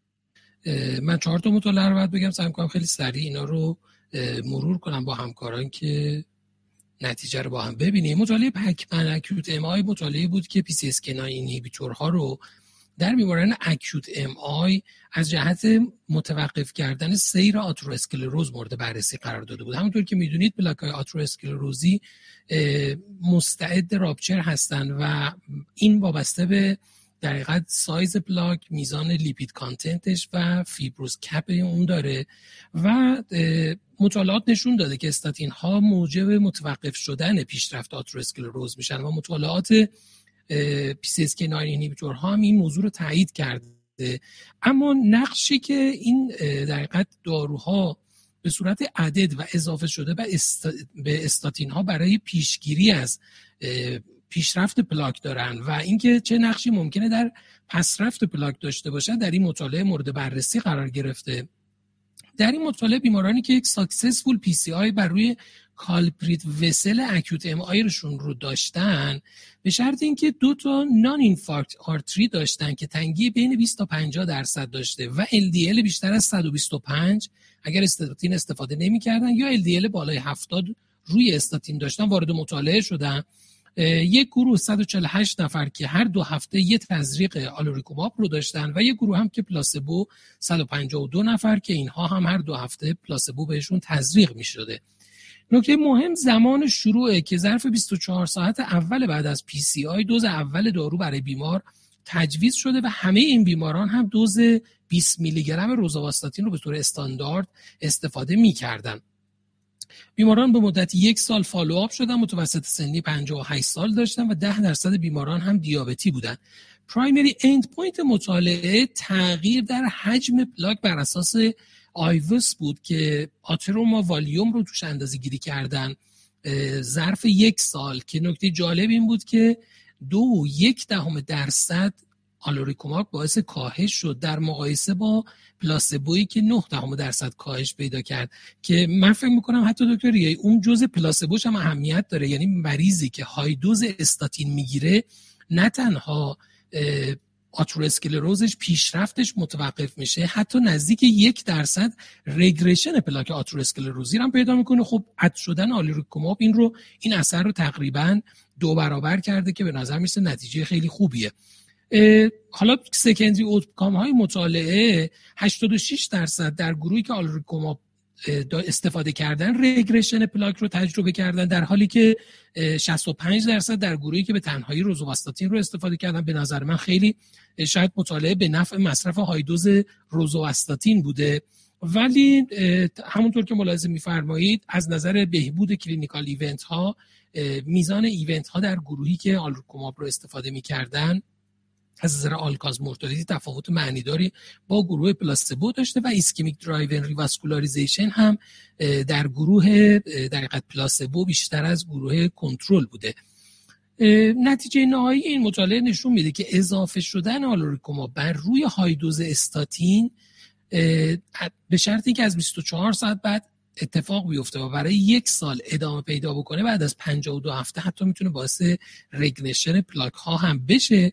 اینکه این تاثیر به عنوان یک تاثیر آناتومیک چه تأثیری بر روی clinical outcome ها خواهد داشت؟ چون مطالعه این مطالعه با حجم نمونه کم بوده و secondary end point هاش هم clinical event ها بودن خیلی قابل قضاوت نیست. مطالعات بعدی قطعا در این زمینه انجام خواهد شد و نتایجش شاید منجر به تغییری در practice بشه. حتی به جایی که در حال حاضر ما در حقیقت استفاده از PCSK9 ها رو فقط زمانی داریم که بیمار با high dose statin و مصرف ezetimibe همچنان بالاتر از target باشه ممکنه با نتایج این مطالعه جایگاهش شاید یه پله جلوتر هم قرار بگیره.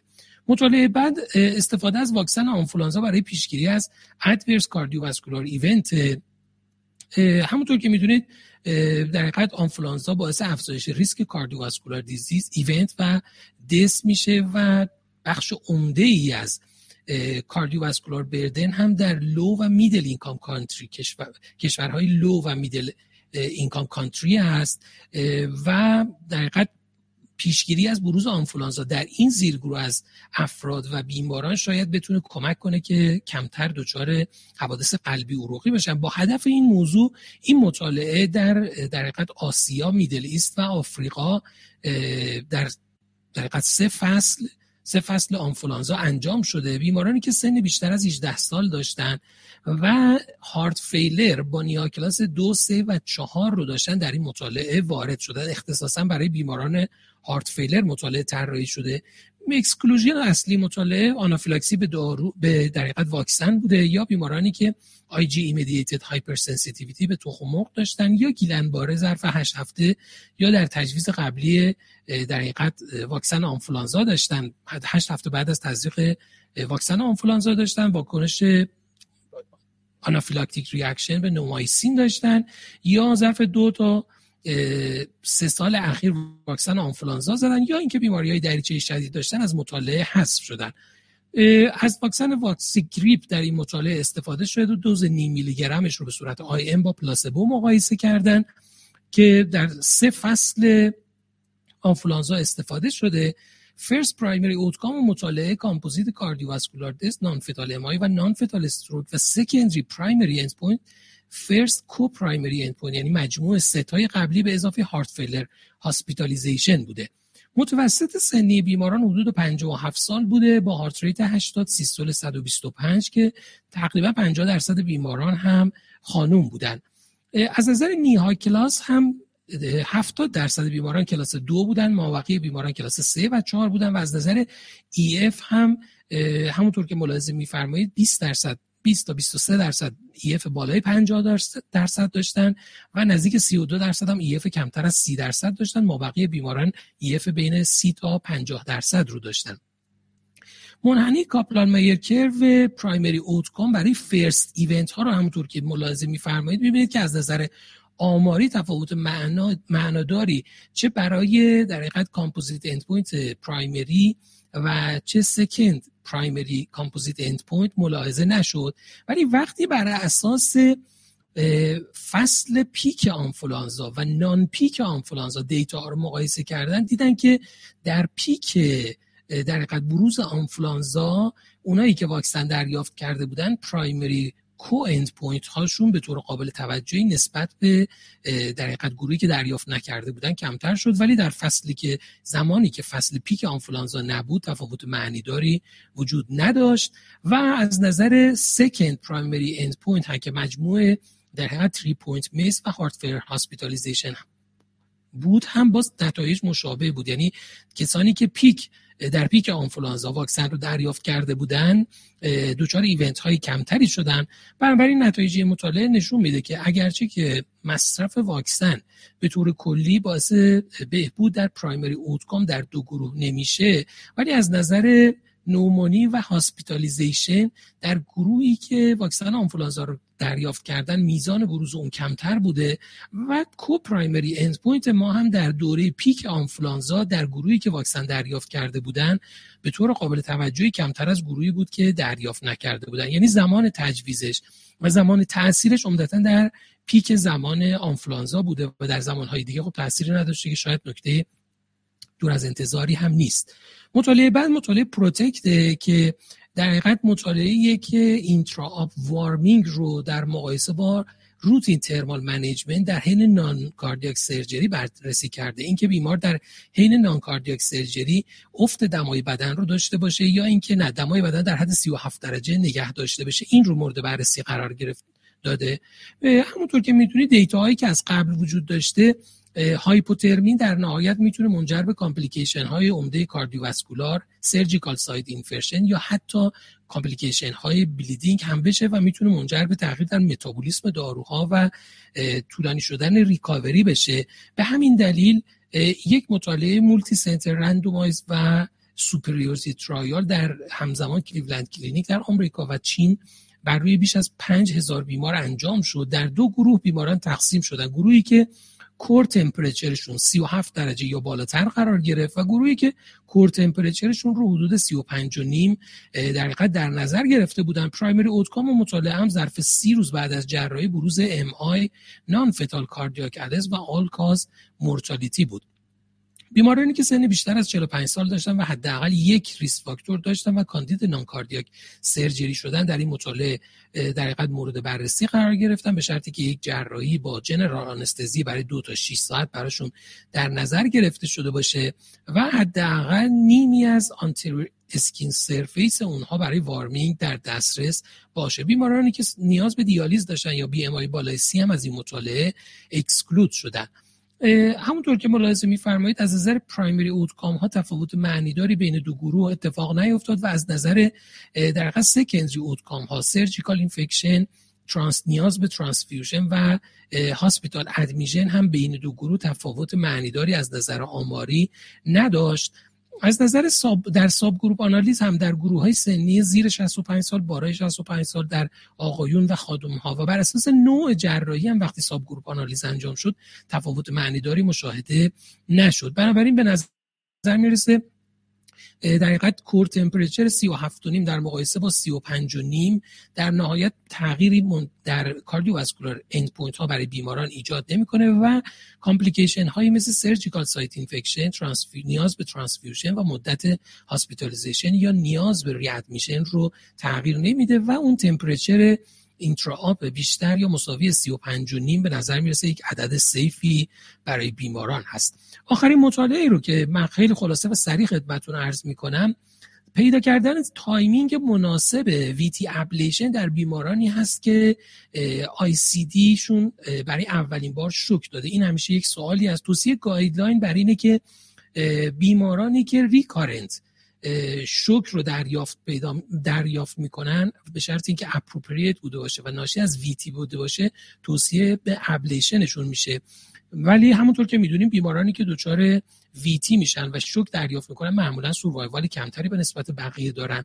این مطالعه هدفش اینه که در صورتی که بیمار دچار appropriate shock بشه بعد از first ICD shock برای بهبود mortality و کاهش heart failure جلوگیری از تشدید heart failure ش براش VT ablation انجام بشه.